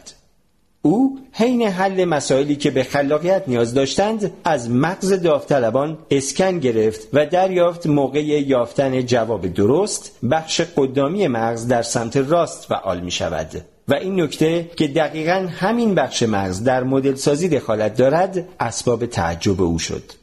او در مطالعه دیگر از داوطلبان خواست به جای تلاش برای حل مسئله صرفاً تخیل خود را به کار بیاندازند. نخست از آنها خواست تا به چیزهای واقعی مثل گل رز فکر کنند. بعد گفت به چیزهای خیالی که از واقعیت‌های معمول دور هستند مانند موجودی که شبیه هلیکوپتر است فکر کنند و با اسکن مغز داوطلبان دریافت که وقتی آنها به چیزهای غیر واقعی فکر می‌کنند بخش خاصی از مغز فعال می‌شود که همان بخش موقع فکر کردن به چیزهای واقعی خاموش است. در اسکن مغز افرادی که به اسکیزوفرنی مبتلا هستند تغییراتی در همین ناحیه یعنی قشر قدامی جانبی سمت راست جلوی پیشانی دیده می شود. شاید علت این باشد که وقتی افراد خلاق هستند تا حدودی مثل بیماران اسکیزوفرنی رفتار می کنند. در این حالت افراد از مهار و بازداری بخش‌هایی از واقعیت که قبلاً آنها را بی اهمیت می‌دانستند خودداری می‌کنند و به مسائلی که در گذشته آنها را بی اهمیت می‌دانستند بها می‌دهند. تحریک خلاقیت. کشف اساس عصب شناختی خلاقیت فواید زیادی دارد چون خلاقیت بزرگترین دارایی موجود در جهان است. مثلا کشف راه‌های جدید برای تولید غلات می‌تواند میلیون‌ها انسان را از گرسنگی نجات دهد. مسیری که بشر را از اختراع شمع به تولید لامپ‌های حبابی و تولید برق به نور رساند، به تدریج مصرف انرژی برای تولید نور را به 1/1000 کاهش داد. آیا باز هم می‌توانیم راه‌هایی برای حفظ منابع با ارزش انرژی پیدا کنیم؟ آیا دانشمندان می توانند با تحریک بخش‌هایی از مغز که در ایجاد تفکر خلاق نقش دارند موجب تحریک خلاقیت و افزایش آن شوند؟ محققان با پشتیبانی مالی بنیاد ملی علم در این باره به تحقیق پرداختند. آنها کار را با تکنیکی موسوم به تحریک فراجمجمه‌ای با جریان الکتریکی مستقیم شروع کردند. بدیهی است تحریک با جریان الکتریکی مستقیم یعنی DC نسبت به جریان متناوب یعنی AC خطر کمتری داشته و در این حال به ولتاژ کمتری که با یک باتری 9 ولت قابل تأمین است نیاز دارد. اشکال تجاری این گونه دستگاه‌ها که در تحقیق به کار می‌روند بیش از $1000 قیمت دارند، اما عده‌ای از محققان شجاع نوع ساده‌تر این دستگاه‌ها را با اتصال قطعه‌های $15 که از مغازه‌های الکتریکی تهیه می‌کردند ساختند. در مطالعات محدودی که انجام شد، روشن شد که این دستگاه‌ها می‌توانند یادگیری و تمرکز را افزایش دهند و حتی در درمان افسردگی مؤثر واقع شوند. برای ارتقای خلاقیت، الکترودها را به پیشانی 31 داوطلب متصل کردند و به این ترتیب بخشی از مغز آنها را که پشت کاسه چشم قرار داشت تحریک کردند و خلاقیت افراد را با اندازه‌گیری توان آنان در ساختن تمثیل بررسی کردند. تمثیل یکی از شیوه های تفکر است که به ترشح دوپامین وابستگی شدید دارد. برای ساختن تمثیل باید جوهر انتزاعی و نادیدنی موضوع را بیرون کشید و آن را با جوهر مشابهی که به ظاهر نامربوط است هماهنگ کرد. در این حال حواس دو چیز مختلف را درک می کنند، اما عقل پی می برد که هر دو یکی هستند. ترکیب ایده های جدید با ایده های آشنای قدیمی به ما امکان می دهد ایده های جدید را آسان‌تر درک کنیم. ارتباط دادن دو چیز به ظاهر نامربوط یکی از جنبه‌های مهم خلاقیت است و شاید افزایش دادن این توانایی با تحریک الکتریکی امکان پذیر باشد. در عمل داوطلبانی که به جای تحریک خیالی تحریک الکتریکی واقعی دریافت کرده بودند مقایسه های نامعمول تری انجام دادند، یعنی مقایسه بین چیزهایی که شباهت چندانی نداشتند. در عین حال این مقایسه های خلاقانه به اندازه مقایسه های داوطلبانی که تحریک الکتریکی نگرفته بودند دقیق بودند. داروهای محرک ترشح دوپامین نیز همین خاصیت را دارند. برخی از بیمارانی که برای درمان پارکینسون داروهای محرک ترشح دوپامین می‌خورند، مبتلا به وسواس و اجبار می‌شوند و در برخی از این بیماران نیز خلاقیت افزایش می‌یابد. یکی از این بیماران که در خانواده‌ای ادیب بار آمده بود اما هرگز دست به قلم نبرده بود و نوشته خلاقانه‌ای از خود به جا نگذاشته بود، پس از مصرف داروهای محرک دوپامین شعری نوشت که در انجمن بین‌المللی شاعران جایزه نخست همان سال را گرفت.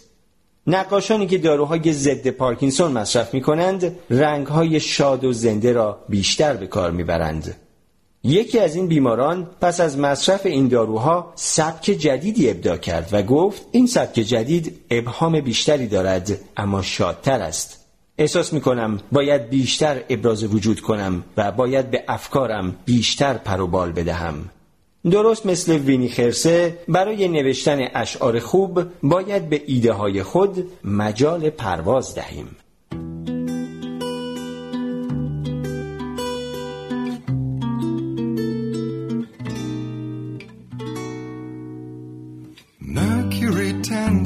In its skyscraper cell, rising and falling like a rhapsody, and I see winds are broken like lace in time for a celebration.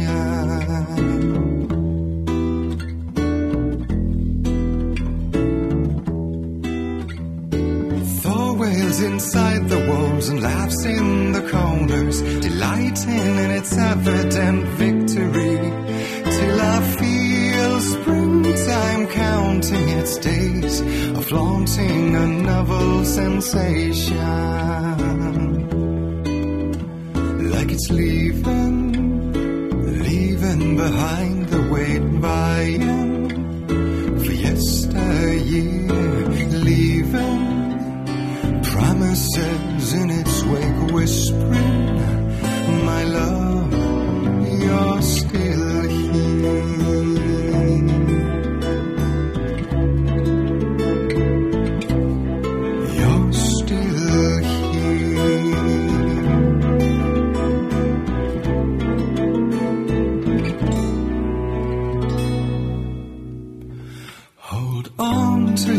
Memories of sundogs and rainbows as time writes a premature eulogy, and I feel summertime passing in haste like running out of patience.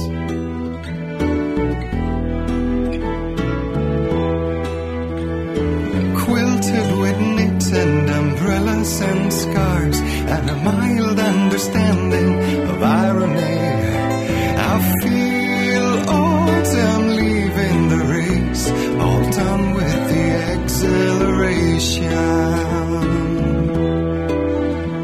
It's leaving behind the weight vying for yesteryear, leaving promises in its wake whispering, my love.